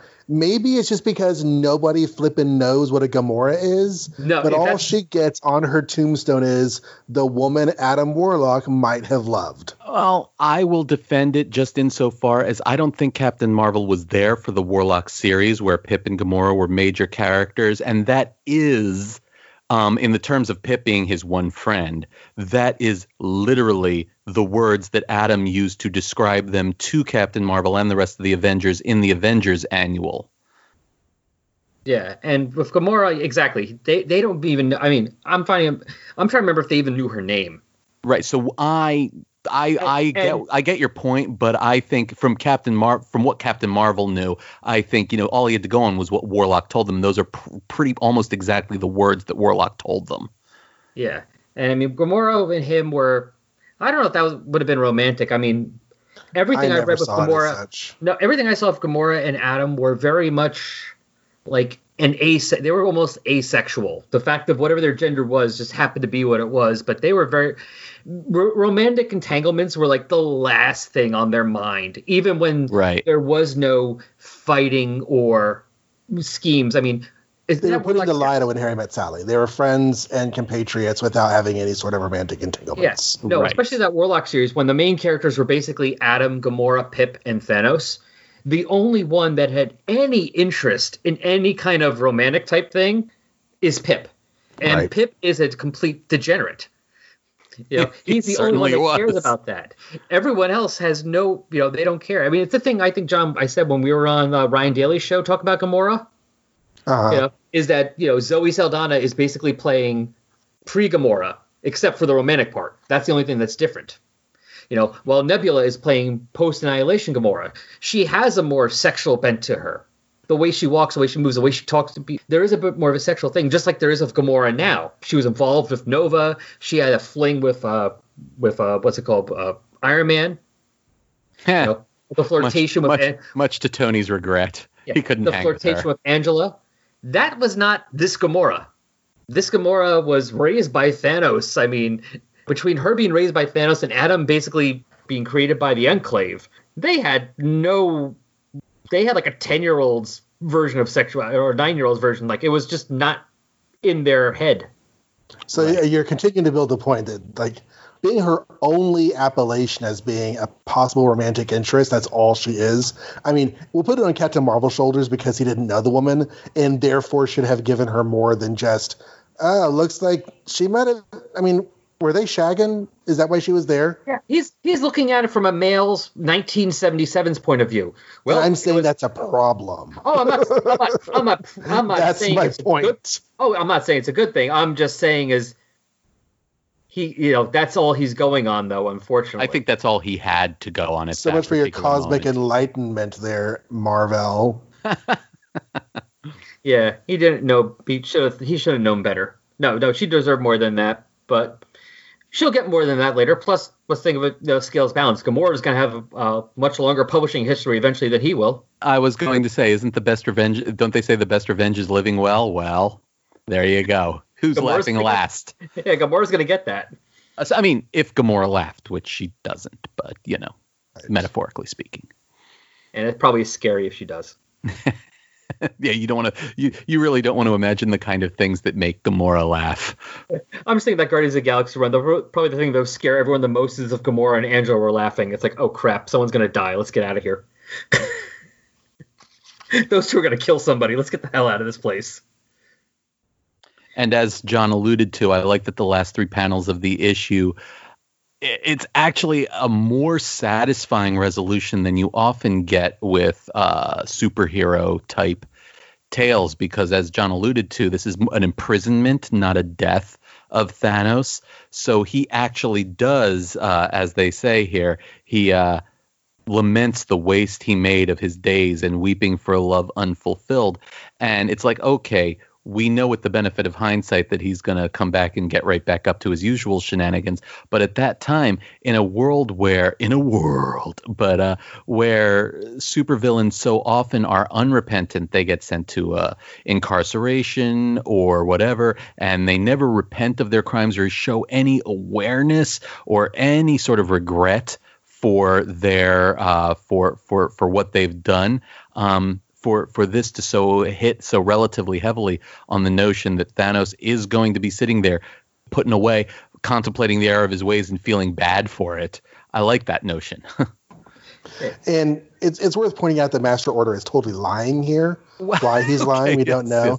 Because I mean, he is not destined to spend infinity trapped within the petrified form of his own corruption, unless unless he is destined to be freed and then once again later trapped within the petrified form of his own corruption. Because um, this doesn't last. no, it does not. Well, he's True that. destined for that. Unfortunately, you know, like in all these stories, you know, destiny. The whole point usually when someone's destined for something is usually to break that destiny. Right, avoid mean, so that it- destiny somehow. It's if like you that could thing where they- change, it's, it's, it's like from the uh, the trailers for Brave. If you could change your fate, would you? Exactly. So he's so he's the what's her name from Brave. Great. I can see Thanos with that red hair. oh God, I did not need that image. But yeah, it's like that thing they, thing they say. You know, if a story starts off with uh, "This is the temple that ever, no one has ever returned from," and the, st- you start off with the character going into that temple no one's ever returned from, they're probably the person that returns from it. Right. But I'm thinking of it more like, you know what? Yeah, it would have been a little nicer if Marvel had used his uh, cosmic awareness and been able to, like, you know, we bury him here next to his friend who's the most dangerous woman in the galaxy, and, well, Pip. Because there's really, like, what else are you going to say about Pip? And, like, and um, that guy. He hung around at least. Yeah. Why, we don't know, but he hung around. the connection between Pip and, and, and Adam Warlock is, well, it's unspoken. It's complicated. That's what Adam puts on his Facebook page. it's complicated. And Pip's like, I just can't quit you. I don't wanna. It's this is I kind of like this. But yeah, no, I I agree. If it would have been nicer if they had something like that, but unfortunately, I think it's the '70s. You're gonna get what you can get, and Yeah, what- and, and- and call them to out their be- shenanigans. To as to much to we got, got from her is what we're gonna get. You know, what we got from her in the series, which you know, the Warlock series is the best we were gonna hope for at the time. And like, let me just offer a potential alternate uh, uh, viewpoint here. This is Starlin, who has flirted with, you know, various psychological and Buddhist and New Agey kind of uh, concepts in his writing before, and I can totally see him kind of thinking, well, you know, if someone was eulogizing me, I would want to be remembered for love rather than war. Mm. I, I I'm not saying I'm not saying that that makes it any better per se. I'm just saying I'm just proposing maybe a an uh, an alternate approach that w- where whereby you know we need we we don't necessarily have to uh you know wrap a, a Starlin metaphorically across the knuckles. Well, that, you know what? If you think about it, though, that does kind of work with what he's gonna do with the death of Captain Marvel. Mm. Which I've still not read. And me either yet. Well, you will eventually. well, the the plan um, was to not read it until I had read all of Captain Marvel beforehand, and then I got distracted from a 1970s Avengers reading, and I don't know where I left off with my Captain Marvel reading. So at some point, I'm going to have to restart Captain Marvel so I can reread all of Captain Marvel so I can read the death of Captain Marvel. But Superman first. That is that's Oh, a good usually. plan. It's a good plan, and I approve. The Justice League wouldn't help him, so Batman formed a new team. These people of power are all looking for something, be it their past, or a purpose, or simply somewhere to fit in. These are the heroes for a troubled age. They are the Outsiders. We are the outsiders.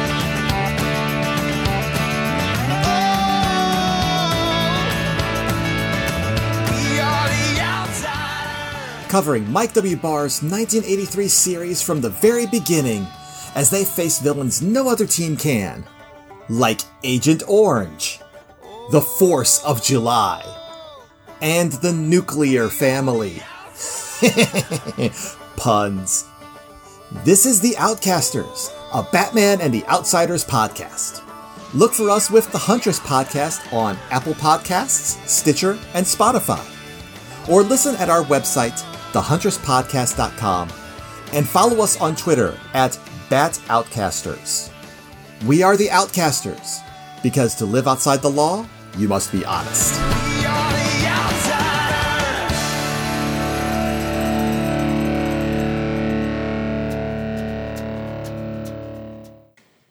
Okay, it is time for our feedback and also a bit of a mea culpa. But first, the feedback. And this time, our feedback is for episode 115 Spider Spider on the Moon, where we covered Marvel Team Up number 55. So on Facebook, the post by that, that episode was liked and shared by Clinton Robertson, Jesse Starcher, Chris Armstrong, Joe Smith, Justin Cobble, Hal Jordan, Jason Venable, Michael Lane, Mike Peacock, Gene Hendricks, Ruth and Darren Sutherland, Robert Myers, and Joe Sedano. On Twitter, the post was liked and retweeted by We Are Venomaniacs Podcast, Florencio, Les Luther, Last Sons of Krypton, The Daily Rios, Ghost Rider Podcast, Viet Huynh, Toys and Sometimes Jokes, Doc Strange, Nexus of All Realities, Into the Night, Adeline Rising Podcast, Connor McKenna, David Finn, Jason Sinkvedible, Comics in the Golden Age, Dano Cosmic, Trans Lesbian Planet Eater, The Cable Guy Podcast, John Reads Comics, Jeffrey Brown, Russell Gibson, Viggy Pop, Van Allen Plexico, Clifford Riley, Dave's Cosmic Heroes blog, Mike Morgan, and Logan, Donovan Morgan Grant, Tim Price, the Podcrasher, Esteban Benuela, Z, Danielle Kutz, Igor Oliveira, Sal Buscema Punch Enthusiast, Avi Green, Raul Gomez, and Butch Mappa, IDW slash Marvel artist. Just want to remind you that I do have a second show I am on, L E G I O N P O D cast. That's a show that is covering the late 80s, early 90s DC comic Legion. Not Legion of Superheroes, but Legion, the acronym L E G I O N, starring Vril Dox and Lobo and a bunch of other alien characters. Since episode 117B of this show is out, we had three new episodes of the Legion podcast, episodes 11, 12, and 13, and you can find that under the Legion of Substitute Podcasters feed. Links for that will be in the show notes. Also, remember, this show is part of the Collective Network. The Collective Network is a group of like minded podcasts who are banded together to network in the most traditional sense, supporting each other, encouraging each other, and promoting each other's shows. There will be a link for the collective in the show notes, and you can find a bunch of their shows there, which include, but is not limited to, We Are Venomaniacs podcast, Into the Night, Nexus of All Realities, Ghost Rider podcast, and Last Sons of Krypton. So go check some of them out. And finally, it's time for that mea culpa. So in episode 117A, I was talking about the ad for the G.I. Joe Adventure Team that we did in episode 100. And in it, I said we had the voices of Jeff and Rick from Unpacking the Power of Power Pack, and Jay from Jay and Miles Explain the X Men. Two thirds of that was true. Jeff and Rick were in there. But it was pointed out to me by Jeff and Rick that it was not Jay, it was Miles from Jay and Miles Explain the X Men that lended their voice to the ad. So, Miles, my apologies. Did not mean to say the wrong name. And thank you again for doing that. I really do appreciate it, really. Even if I can't say your name, apparently. The only thing to do, I think, is at some point when we do something like that again, we're gonna have to get the we're gonna have to get Jay to actually be on it, and I'll just have to keep crediting Jay as Miles. Make it fair. Okay, and now it's time for the Friends and Enemies segment. And just in case this is your first episode in our Friends and Enemies segment, well, Adam and Thanos don't always have their own series. So we're usually talking about some other comic that does not have their name on the title. So what we do in this segment is we just check in on these issu- on those other series and see where they are the same month as the uh, main story we're covering. Our main story this month is Marvel 2 in 1 Annual Number 2, which came out in September of 1977. And so that's where we're starting with. But it's not just me. I have somebody else with me. So Okay, I go by Ren. Or the moment, I uh, graduated from uh, college with a degree from with it the degree in uh, astronomy from the University of Colorado Boulder. oh, congrats. Thank you. Um, I currently live in uh, Denver, Colorado. Um, I'm uh, 23 years old, and that's um, all the basic information about me. That's good enough. All right, so Ren's with us, and we're going to talk about these issues. So, first off, we have Avengers number 166, Day of the Godslayer, by Jim Shooter, John Byrne, and Pablo Marcos. Covered by George Perez, Ernie Chan, and Dan Crespi. The Nefaria Supreme Saga. The Avengers are fighting back against their most dangerous foe yet, but will their combined forces be enough to ward off Nefaria's dark magic?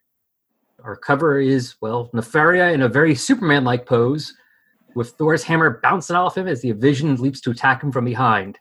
This issue is basically Superman versus the Avengers. Hmm. I mean, evil Superman. Yeah, kind of. Yeah, kind of. I mean, at least that's what it felt like, because I mean, he basically had, or more like Golden Age Superman powers. He didn't have the vision stuff, but he had being crunched, you know, the strength and the speed and the flight and all that fun stuff. Yeah, definitely. Did this character appear in like the last issue too? Do you Yes. know? Or okay, so I can kind of tell like okay, this probably was like a recurring storyline. So the Yeah, way we- it began and everything. Yeah, no, luckily we, the last issue we covered was uh, Avengers Annual 7, which came out in August 77. So I got to do all the issues right before this one, before these. Ah, cool. So yeah, Thor shows up at the very last second to save all the Avengers' butts.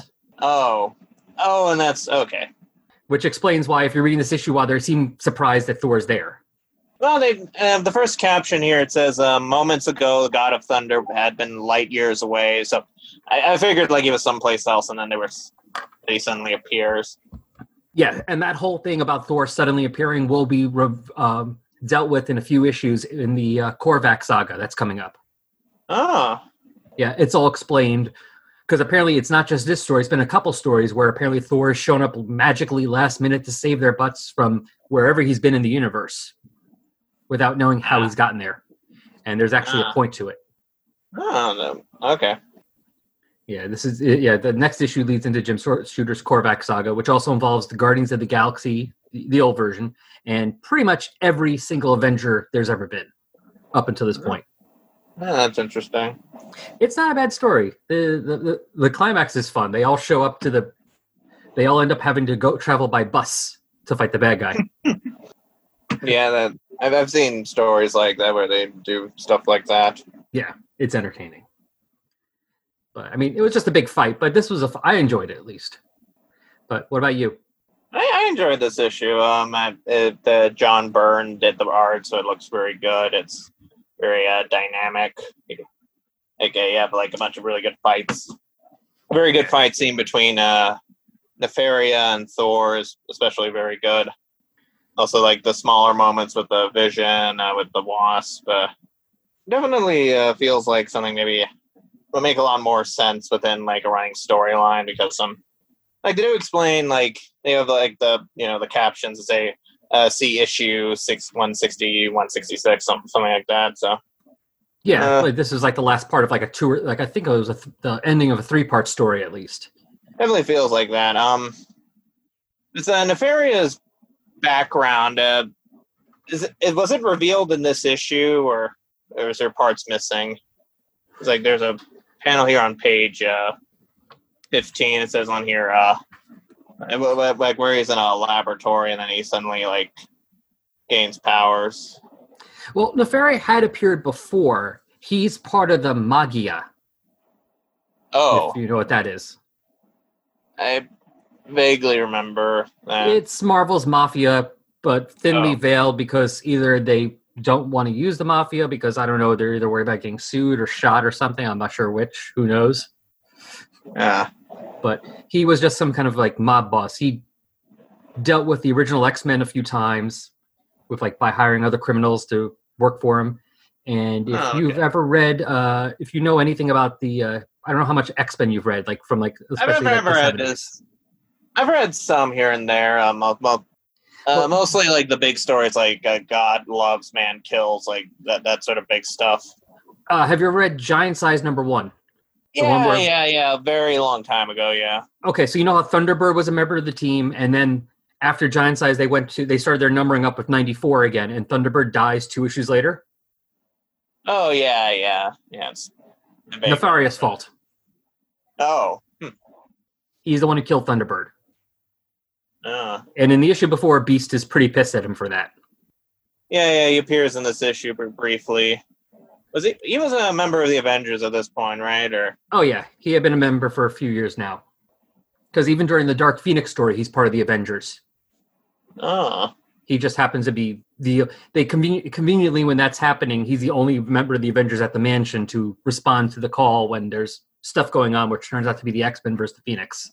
oh, All right, well at least it worked out as a single issue because I was just curious because I know Jim Shooter has said a lot. It's one of the things he always harps on is like every issue should be like have enough for everyone to read. You know, sometimes you know to like pick up and just see know what's going on. So I'm always curious then if somebody's going to pick up one of his single issues that they don't, and they don't know what's going on. Well, does he give them enough?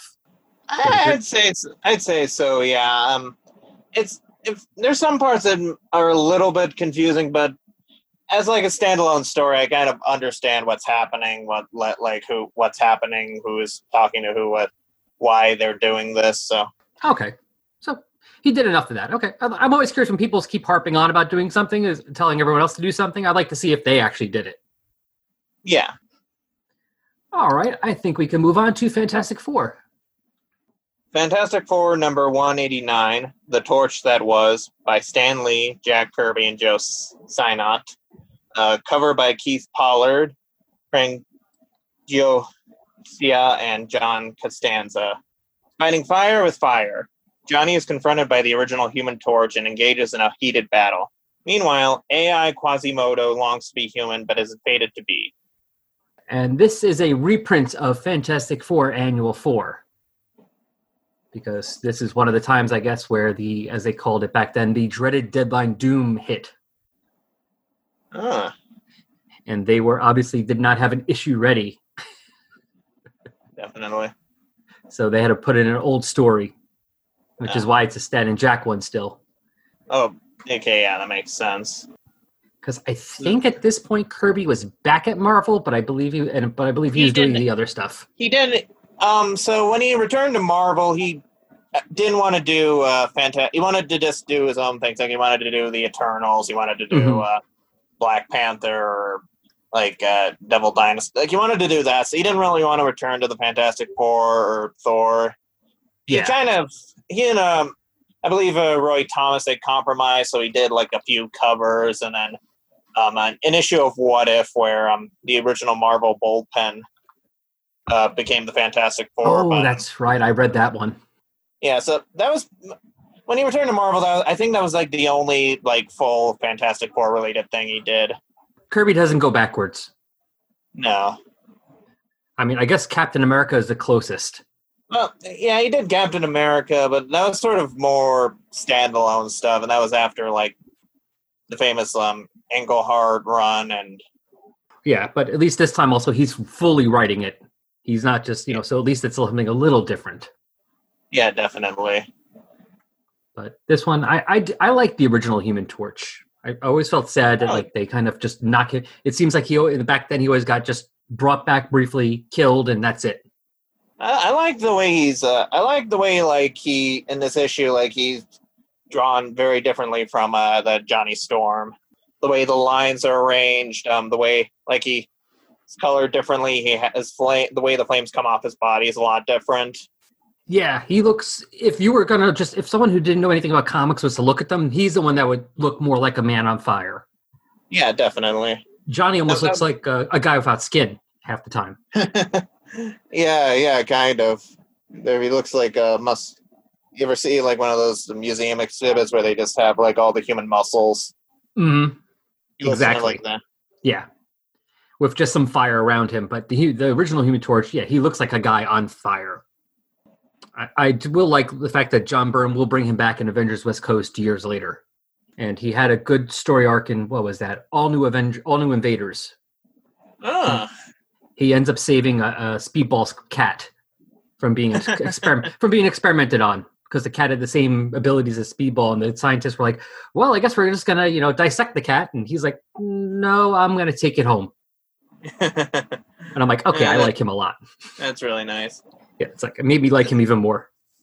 This issue gave me like a connected to something. So a while ago, I read uh, the uh, first collection of Silver Surfer stories, mostly stuff from the Fantastic Four, Mhm. and uh, a couple of things are connected here, like um, uh, Johnny and Wyatt Wingfoot, uh, their return from the I think I think it was the Himalayas.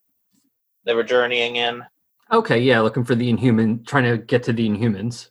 Yeah, yeah, and the big their big uh, bulldog is there in this issue briefly. Yeah. Um, the other God. thing was um, so one of the issues had um the Silver Surfer encounter Quasimodo as a, but I didn't know his whole deal until this issue. Like I didn't realize he was supposed to be a computer. Uh, oh, I think I know which one you're talking about. I think I've read that issue. Yeah. Yeah, the Silver Surfer like comes in and then he brings Quasimodo to life, and then they wreak havoc before it's like he's forced to uh, deactivate him. Because he's an evil computer. Yeah, Because the Mad Thinker. Because well, uh, the Yeah, Mad mad. Thinker. the Mad Thinker. He's he's like not as good as Clock King from Batman. he always gets defeated the same way. It's always that X factor of I did not expect this. It's like it always happens. Should just just rob banks. Don't deal super don't deal superpower people. They're always gonna be your problem. Just rob banks. Deal with the cops. You're fine there. it was kind of weird. Like he didn't think that the Human Torch would just turn on him at the end. Like I. What's that line? I know you weren't a fan of the show, but what's that line from the first episode of Firefly? Curse your sudden but inevitable betrayal. Uh, Big shocker. yeah, Ah, mad thinker. Will you never learn? yeah. No. All right. Well, let's move on. Next up, we have Incredible Hulk number 218. The Rhino Doesn't Stop Here Anymore by Len Wein, Roger Stern, Keith Pollard, George Tuska, and Ernie Chan. Cover by Ernie Chan and John Costanza. Doc Samson and the Rhino exchange blows when Rhino unleashes terror on public transportation. But will Samson be able to subdue his foe without the help of his allies? You know, I just read this a couple days ago and I'm trying to remember what happened. I I I kind of remember the big thing for me. Uh, I don't know who Doc Samson is, so that was like a big. I I couldn't quite figure out what his uh, deal was.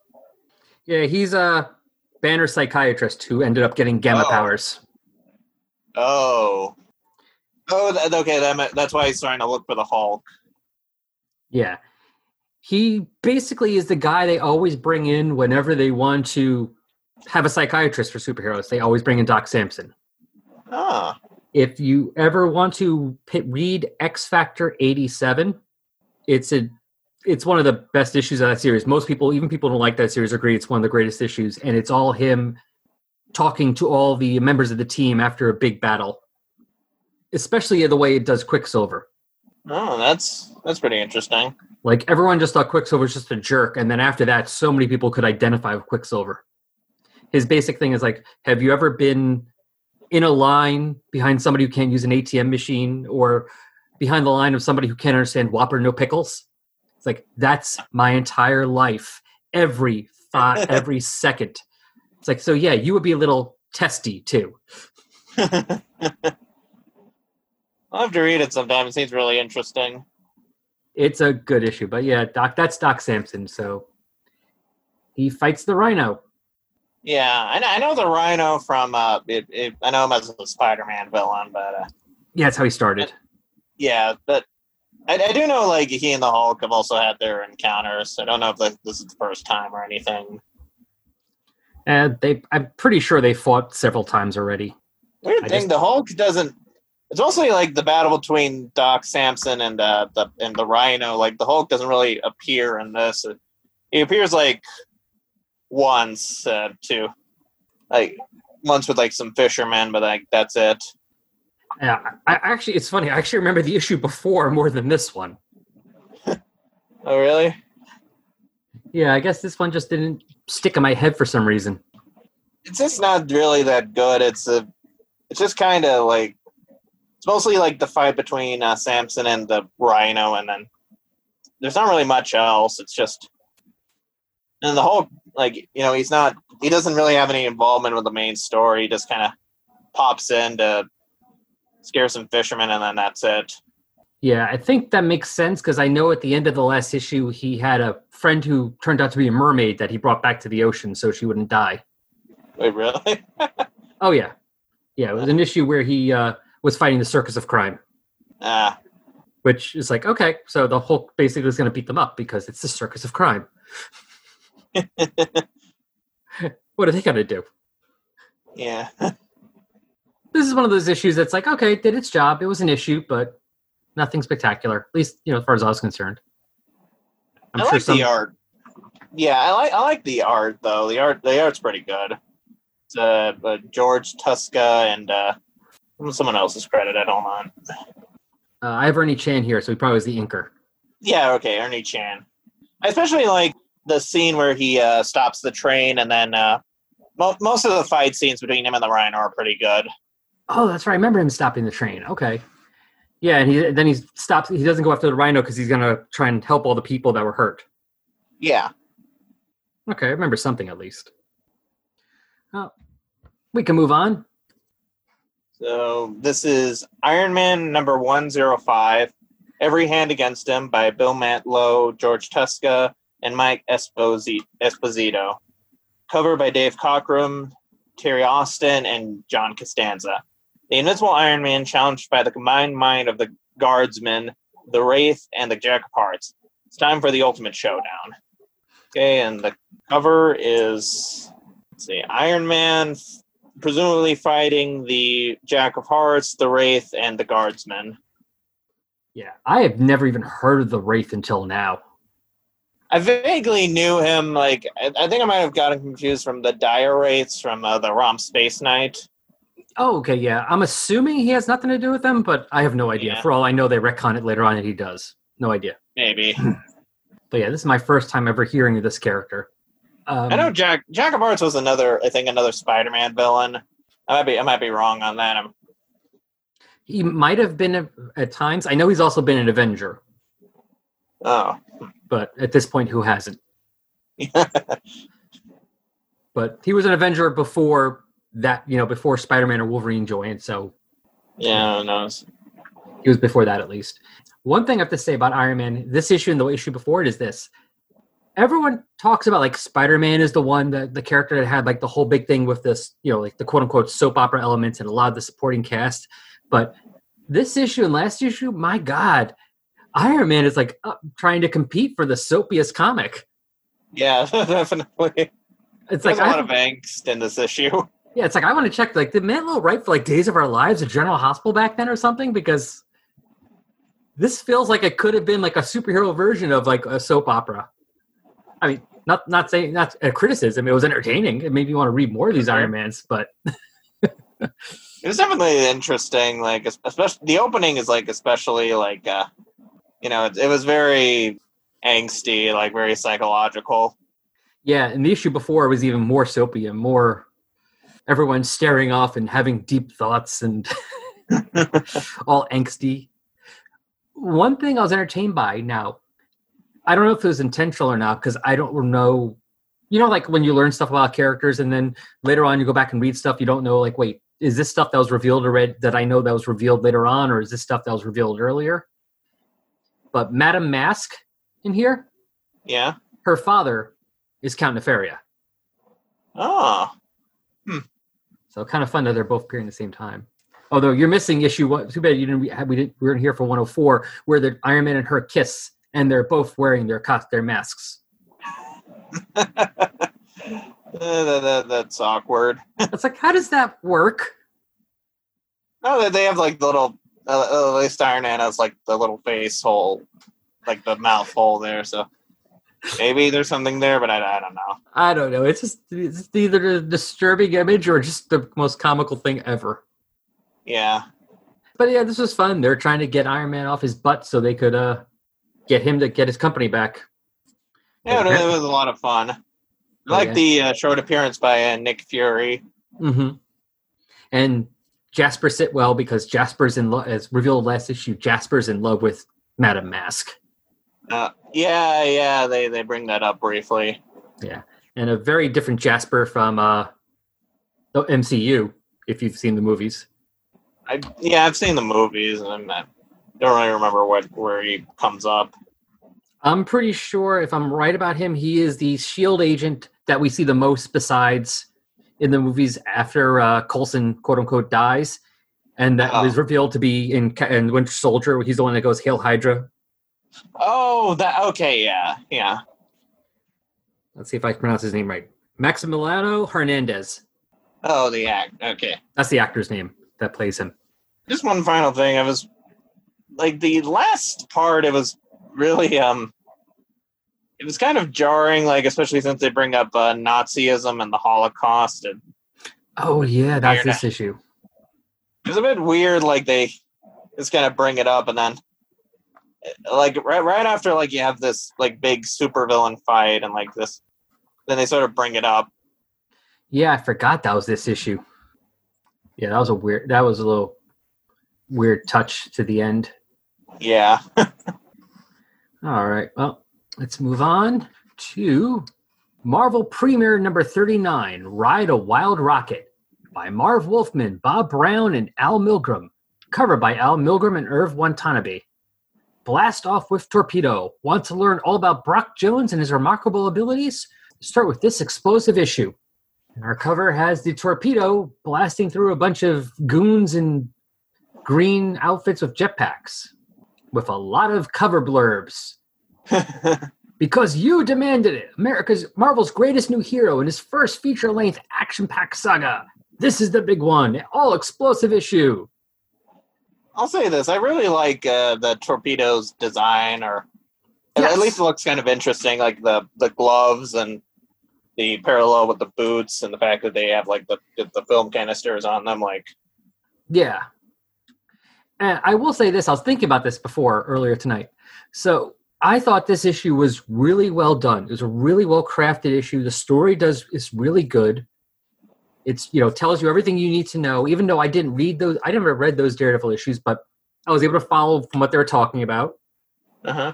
and the story you know the storytelling was done excellent and it's going to be the reverse of an issue we're going to talk about not the next one but the one after that in that it was done excellently about a character that i really don't care about Yeah, I, I didn't know. I, I thought this was maybe like an introduction, since they mentioned like briefly mentioned his like backstory and everything, like him being a pro football player or something. And but it was like i'm like i'm reading going okay um it's really well done but i could you put somebody could we have done somebody else instead because i really don't care about brock yeah, I I feel a little bad for him because all his all his insecurities are going to come true because he's really not going to go anywhere and eventually going to just I think he dies.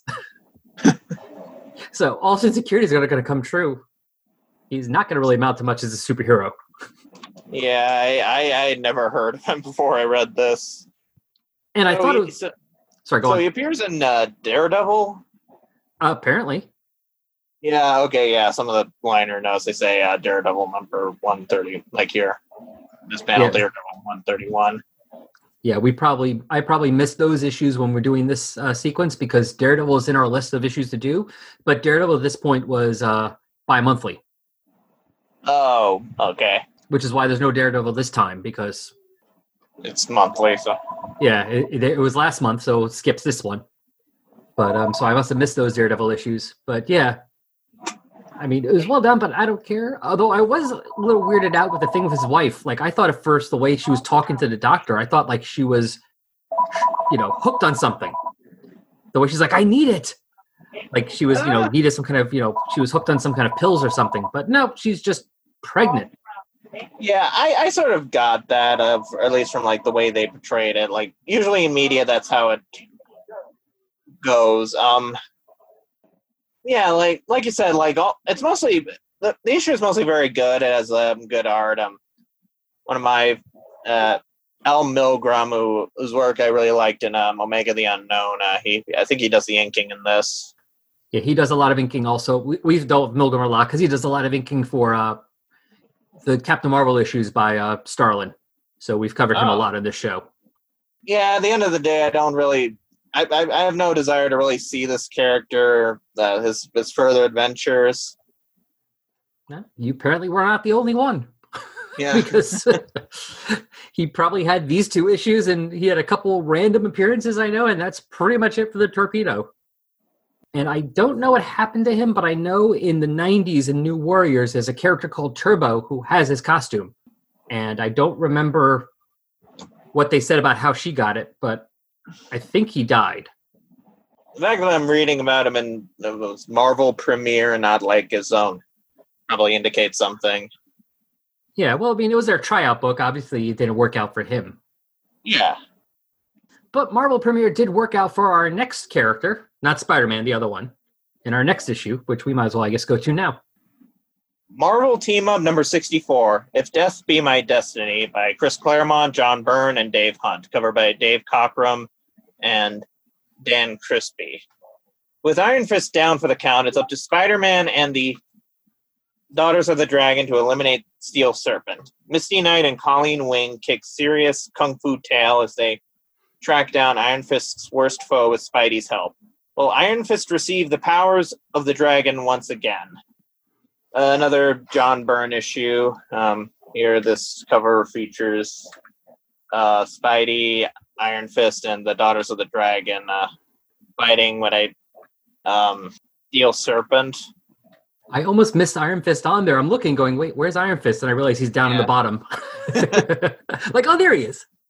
Another uh, really good uh, Dave Cockrum cover with the fighting and everything. Yeah. My only complaint about this issue was not enough Daughters of the Dragon. Oh yeah, they they were very interesting. I would have loved to have seen more of them. Yeah. In fact, I think Misty had more to do in the issue before when the team up was officially Spider Man and Iron Fist. Oh, Yeah. Misty's undercover and hears about Iron Fist about to be killed and just basically takes down the guy she's supposed to take down, knocks out a bunch of his guys, jumps off his boat, you know, steals a speedboat, heads out to save him. huh. Oh yeah, she's very much like action hero in that in that issue. This one they didn't get as much to do, unfortunately. Yeah, yeah, that was my biggest thing. Like they, they don't seem like very interesting characters, and I would have loved to have seen them more in especially like towards the end as when Spider Man is fighting the Steel Serpent, but I like Misty Knight. She was a lot of fun here, and I mean, Colleen's good too. And I like the fact that because and apparently Claremont liked him because when because this is what because like I said before a minute ago about Marvel Premiere was good because that's where Iron Fist, if you know or not, I don't know, but in case anyone listening doesn't, that's where Iron Fist first appeared. He had like ten issues in Marvel Premiere, and then he had his own ongoing series that lasted fifteen issues, and then showed up in this two-parter because it kind of ties up his dangling plot threads. And this is before Yeah. he teams up with uh, Luke Cage. uh, yeah, I was I was about to ask. Um, it's not really a bad issue necessarily, especially with um, uh, Spider Man and the way like he kind of tries and the way he's kind of overpowered in this situation. Similarly, Yeah. like a, a John Byrne story. Like there's a lot of his stuff in there, like the like the Kirby Crackle, the Mm-hmm. like the large uh, panel layout, like the sort of panel layouts and like the very expressive fight scenes. This was basically using these team up books, which they used them a lot for when characters had like their books canceled. They kind of would put them in, you know, this one or Marvel two in one to kind of help finish up their stories. Oh yeah, Because at least here you can kind of excuse not doing too much of Spidey, let's say, and focusing more on Iron Fist and his story because it's a team up book. It's expected. oh yeah, You know, if you did this in Amazing Spider-Man, people might get more annoyed. oh yeah, for sure. You know, it's like, well, where's Mary Jane and where's Jonah and where's you know Flash and all those people. Yeah, yeah, yeah.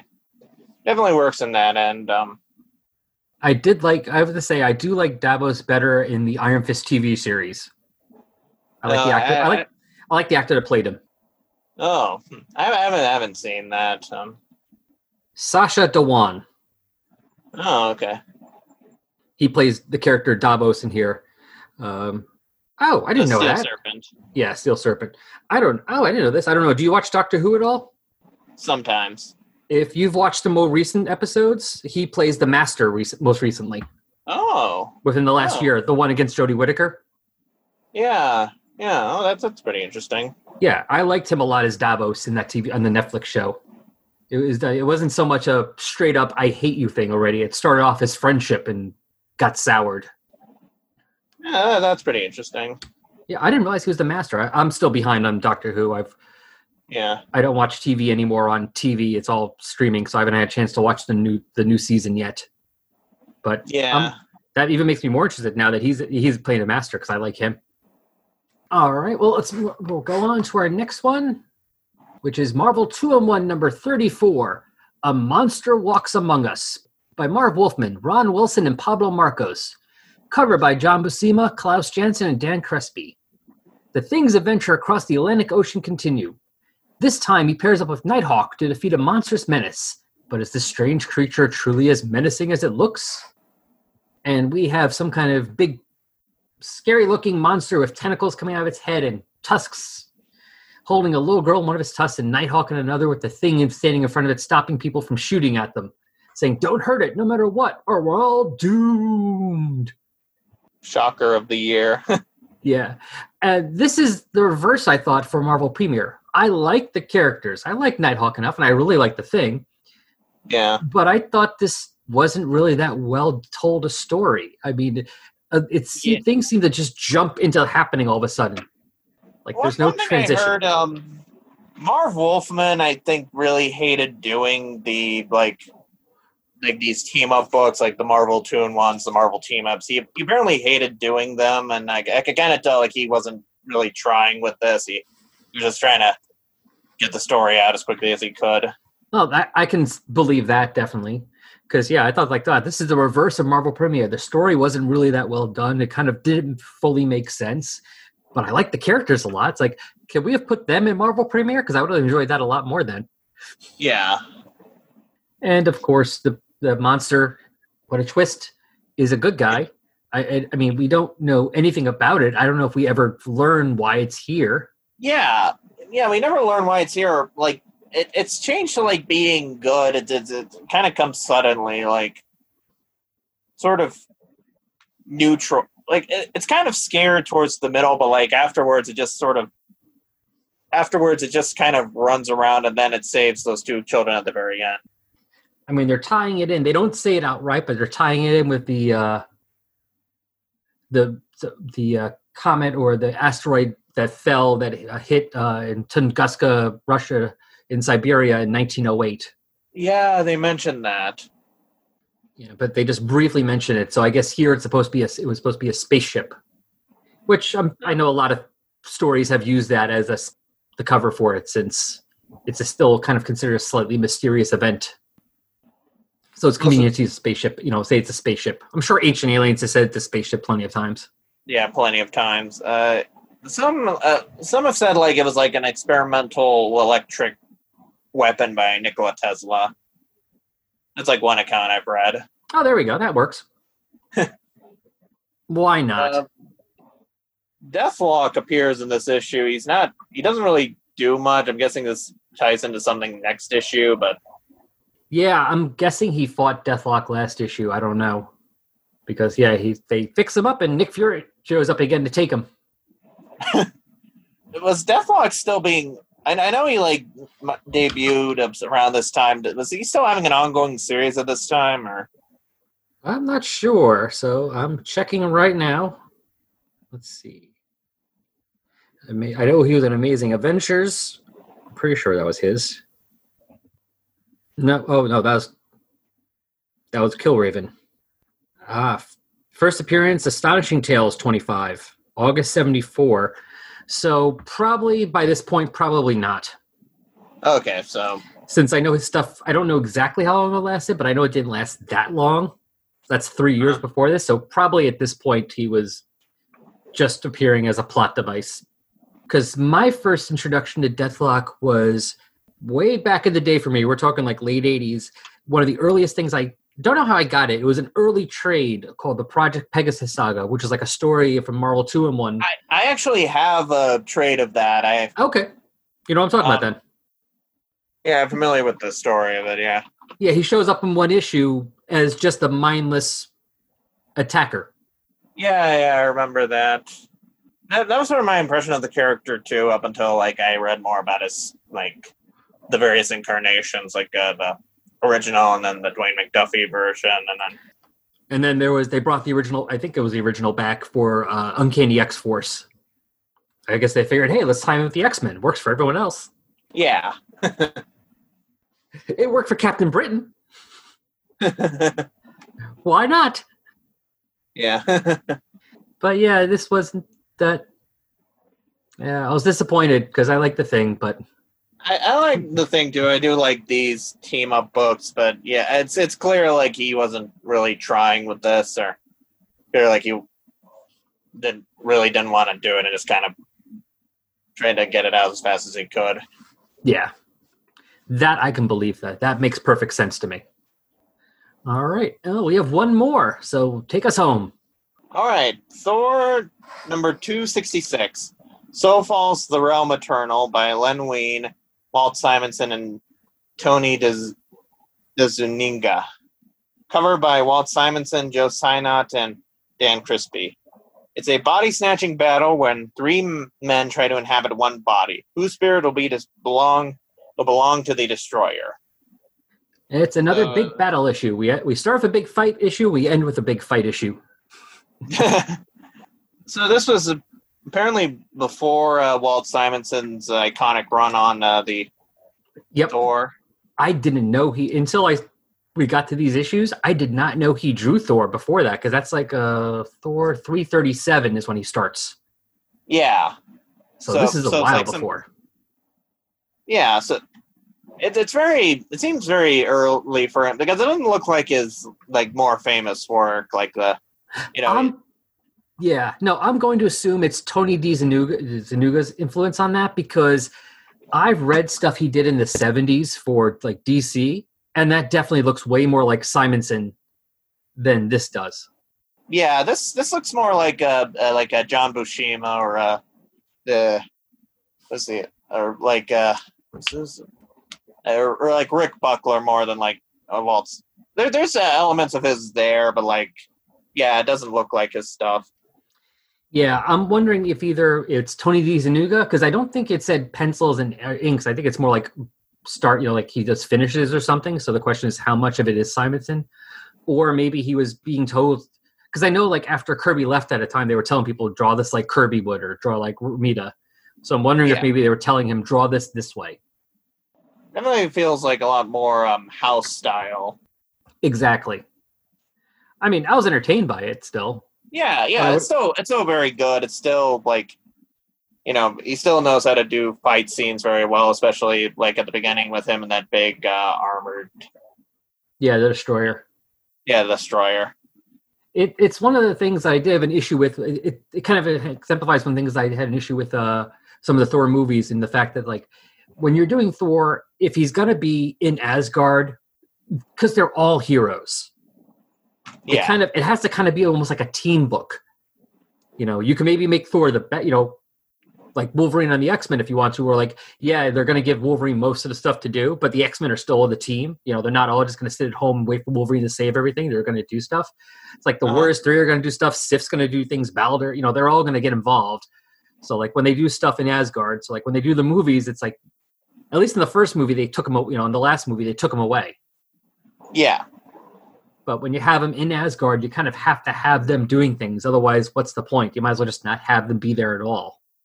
And at least here, they gave them stuff to. Everyone had their own things to do, which I liked. Thor thought the Destroyer. The Warriors three went after to find Odin. Karnilla went to go rescue Balder and fight Loki. And I always like when they get screwed by their own plans. When Loki's like, "Oh crap, Balder saw me hit his girlfriend. He's pissed at me now." I got to get him out of that armor before he kills me. Although I must say, Loki before the movies really was not that interesting to me. He just kind of always kind of seemed like I'm evil because I'm evil. Ooh, are you still there? Or did I lose you? Hello. Hello again. Yeah, we're real sorry about that. Yeah, I forgot to charge my phone and then ran out of battery. It happens. Yeah. Yep. Anyway, you were you were saying about the Thor movies? Uh oh, about Loki. Yeah.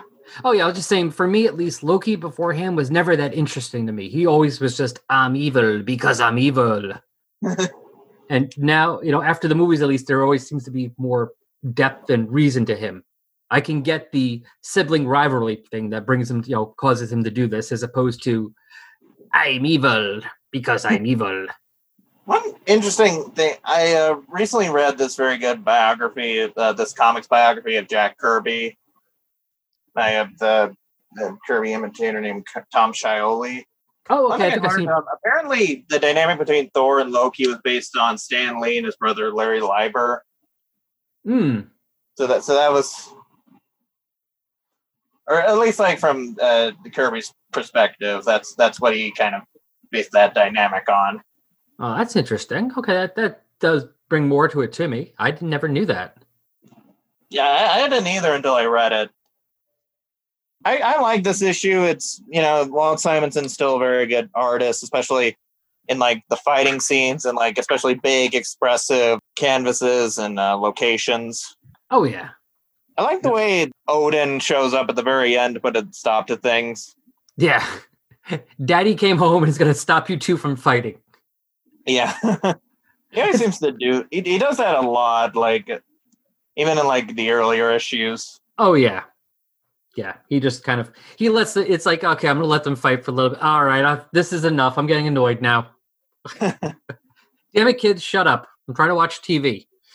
Yeah. You've now got too loud. Now I have to do something about it. Go to your rooms. I always like the design of Odin in the Marvel universe, like the big crown he has and the the armor. It, it always looks very nice. Oh yeah, it's very ornate. It's very much very god, very pa- pagan godlike. Yeah, definitely. You know, it's like you could believe that this is Odin, ruler of the gods. Yeah, for sure. No, it definitely was still an entertaining issue. I mean, just because Loki is at this time is my favorite character, doesn't mean that this wasn't a good issue. It was a good plan of his, and like I said, I do like the comeuppance he gets. You know, you know twice because he put Balder in the armor, and then because he, you know, wasn't able to get Thor, beat Thor to the armor. Yeah. And you don't get to see Thor get the snot kicked out of him as much as you do, like in this issue. yeah. I mean, he is he is down. I mean, he he is beaten in this issue. Bit of a different side for him, at least. Yeah, yeah. It, it's always more interesting when he like has to deal with like a massive, overwhelming threat. Yeah. Well, I guess it's you know, and they got to find something because I mean, Thor is so powerful. They got to make sure you know if they want to do something that's that dangerous to him, you got to have something that powerful. Uh, Definitely. Which is why the Destroyer works. Because apparently the only one that can has a remote control for that is Odin. All right. Well, that was our issues for this episode. So thank you for joining us. I really do appreciate it. This was a lot of fun. Thank you for Hopefully for you too. me. This, this was very enjoyable, and it was a lot of fun to read the issues. Oh, Good. Glad. All right. Well, is there anything you want to plug or tell people where to find you, or go ahead? This Uh, is your time. My uh, Twitter handle is uh, Ren Chandler Four. Um, you can mostly find me there. I tweet a lot about comics, or and occasionally I tweet about um, stuff like movies, astronomy, uh, obscure science fiction, or television shows. I'm I'm currently watching. Uh, it's again the Twitter handle Ren Chandler R E N uh, under underscore Underscore. Chandler four. And you can also find the link to my uh, blog where I'm mostly review movies. Um, at the moment, I am doing a, a retrospective of the Universal monsters. Uh, my blog Nice. is is on. It's hosted on Blogspot. It's uh, confessions cluttered mind no space dot blogspot dot com. So you can check me out at either of those places. And links for both will be in the show notes, people. So in case you missed how to spell it, don't worry. You just have to click. All right. All right. Well, thanks again. And Thank I'll see you you again. online. Anytime. Take care. August is Zorro month here at the Fire and Water Podcast Network. To celebrate the 101st anniversary of Zorro, we here at Fire and Water are producing several episodes celebrating the Fox and his appearances in various media. First up is The Mirror Factory. We focus on where the legend began, the seminal novel by Johnston McCulley, originally entitled The Curse of Capistrano. Then, over on FW Presents, we'll look at El Zorro's long and storied publication history in the realm of comic books. Then on Film and Water, we'll discuss the classic 1940 film The Mark of Zorro with Tyrone Power. Then on Digest Cast, we'll get small to discuss the Zorro comic digests from Papercutz. And finally, back on FW Presents, we'll examine the classic 1950s Disney Zorro television series starring Guy Williams. You can find all of these shows at fireandwaterpodcast.com, Apple Podcasts, Stitcher, Spotify, and Google Podcasts. So carve out some time to celebrate Zorro Month with us this August on the Fire and Water Podcast Network. Wait, that's all we're doing? Why did you make me watch Zorro the Gay Blade? All right. Well, that is it for Marvel 2 in 1 Annual 2. Uh, Brian, any final thoughts? Uh, on the issue, uh, as I said, I just want to go and reiterate I had a lot of fun reading it and uh, um, just want to offer retrospective kudos again to Jim Starlin for getting all of the characters, not just the big cosmic heavy hitters, uh, just right. uh, Just right enough to to make this entire story sing, dance, and fly. And uh, thank you for inviting me to be a part of it, Al. I enjoyed it immensely. Well, thank you for being part. I do appreciate it. And John? Um, this is it. This is the final chapter in a saga that Al, you and I started. I don't know back in like 1974. I don't know. Feels like it. it.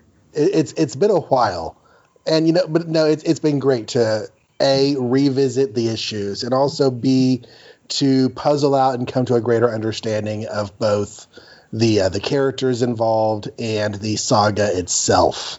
Um, basically, from this point, you know, we have a, a huge old gap with just little stories here and there that lasts what a decade and a half. Yeah, something like that. It's till like uh, 91, I think, That's 14 years. That is exactly yeah. or 90, one of the two. I forget which. So yeah, these characters sleep for a long time. They sleep so long that Chris Claremont decides to give them a little homage. Remember those characters back in the day, Adam Warlock and the Magus? I'm going to name my characters after them because those guys were cool.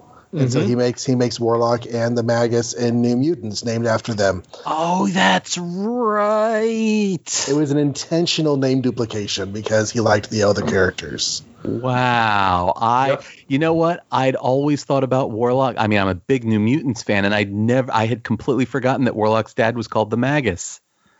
And I'm a little disappointed we have never yet seen a team up. Although the X Men really don't get involved with this stuff very much, that we have not yet seen Warlock meet Warlock Mm. because that could be fun. Give it That time. could be fun in an offbeat issue where you know, the the stakes are not high. Warlock and Yeah. Warlock versus the Magus and the Magus. Warlock could, Warlock could be the straight man, and other Warlock could be the not so uh, straight. I don't know what the other comedy guy is called, the not straight man. Um, but yeah, I don't know that either. I just realized that. I don't know what the other person would be called. I The only Fall have- guy. Yeah. The um No, yeah, I, i'm not I'm not I'm not sure. Yeah. in any Anyway. case, but it's been a fun, fun, fun trip. Um, I remember kind of you know inviting myself onto this show and asking, you know, Adam uh, Al to, to to hey if if you ever want somebody, and then suddenly I'm along for the ride, and it's been really really great. So oh, I'm very glad um, you did that. It made the show better and When- gave it a more of a focus. when um I guess 15 years from now, whenever we get to the next issue, give me a call. okay, I'll talk to you in 15 years. It's a date. No, just kidding, just kidding, folks. We the, there will be another episode in two weeks, and more after that. We will be doing more stuff very soon, and we will get to that in those issues in less than 15 years. I promise. All right, that's good. Wait, no, we're not done yet. Okay. We're not done yet. I forgot. People need to plug stuff. What? Yes. Anything Well- you? I'm not sure if there's anything you want to plug right now, Brian. But do you have anything you want to say? I do, I do actually. I'm just going to take this time. Uh, as always, the only thing I have to plug is my uh, Twitter feed uh, at Kid Chiron. Um, I uh, try to be uh, entertaining and uh, mostly, uh, you know, talk about the stuff that interests me. But I do want to take this time to offer two quick thoughts: one sad and one happy. Um, sad first, as John and Al and I uh, sit here recording this episode, we are one week removed in time from the very sad loss of one of my very, very favorite uh, performers in the world, uh, the Japanese wrestler Hana Kimura I saw you talking about that. Yes. who uh, she uh, she uh, a week ago today, as we record this, she took her own life um, after uh, there was an incident. She, in addition to being a phenomenally talented and charismatic uh, professional wrestler, and by all accounts an absolutely wonderful human being, she had gotten herself involved in a uh, Japanese reality show called Terrace House that was a worldwide hit. It plays on Netflix and it was uh, hugely popular all over the world. And she got involved in an incident with another house member, after which she was subjected to just uh, sickening, evil amounts of abuse and cyberbullying, and oh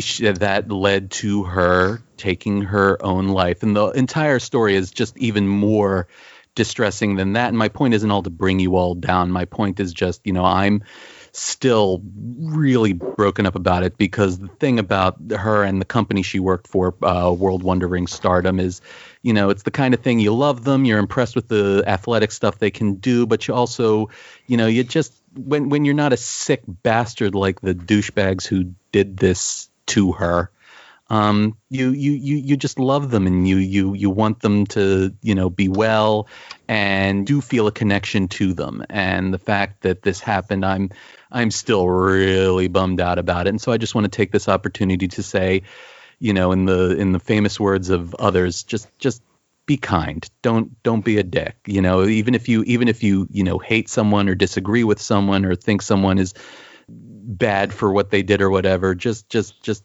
be kind. Don't don't wish them to die because they just might, and you know that's going to hurt someone. So anyway, that's the sadness. The happiness is I want to give a strong recommendation to an indie comic that has been absolutely blowing me away lately, and it is called Destiny New York.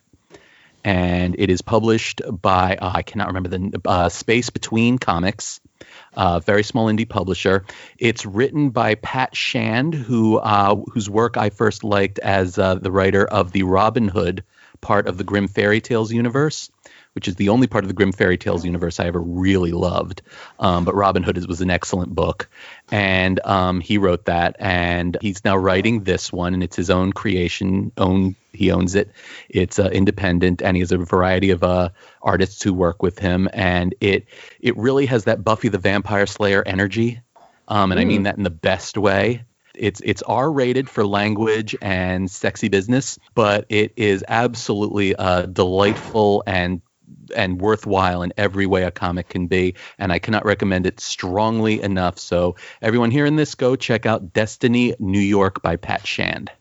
All right. And that's all I got to plug. Really, that's all I got.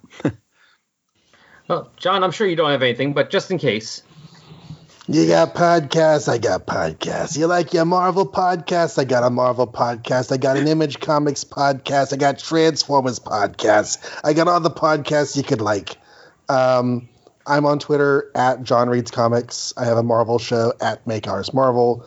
I have a Transformers show at Return to Cybertron covering comics and cartoons from the 80s. I have an Image Comics podcast, All the Pouches, at All the Pouches on Twitter, uh, covering Image Comics from the 90s.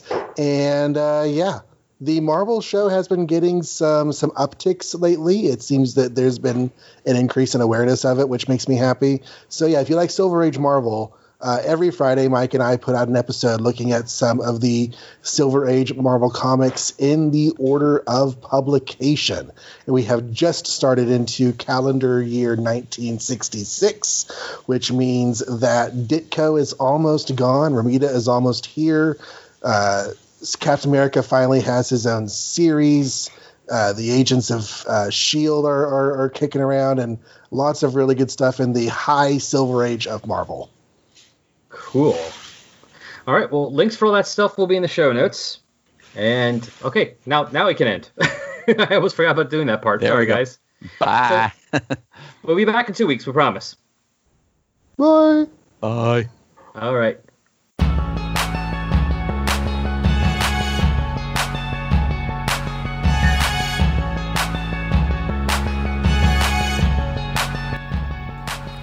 Resurrections, an Adam Warlock and Thanos podcast, is a fan made production, and no copyright infringement is intended, or happening, or even understood.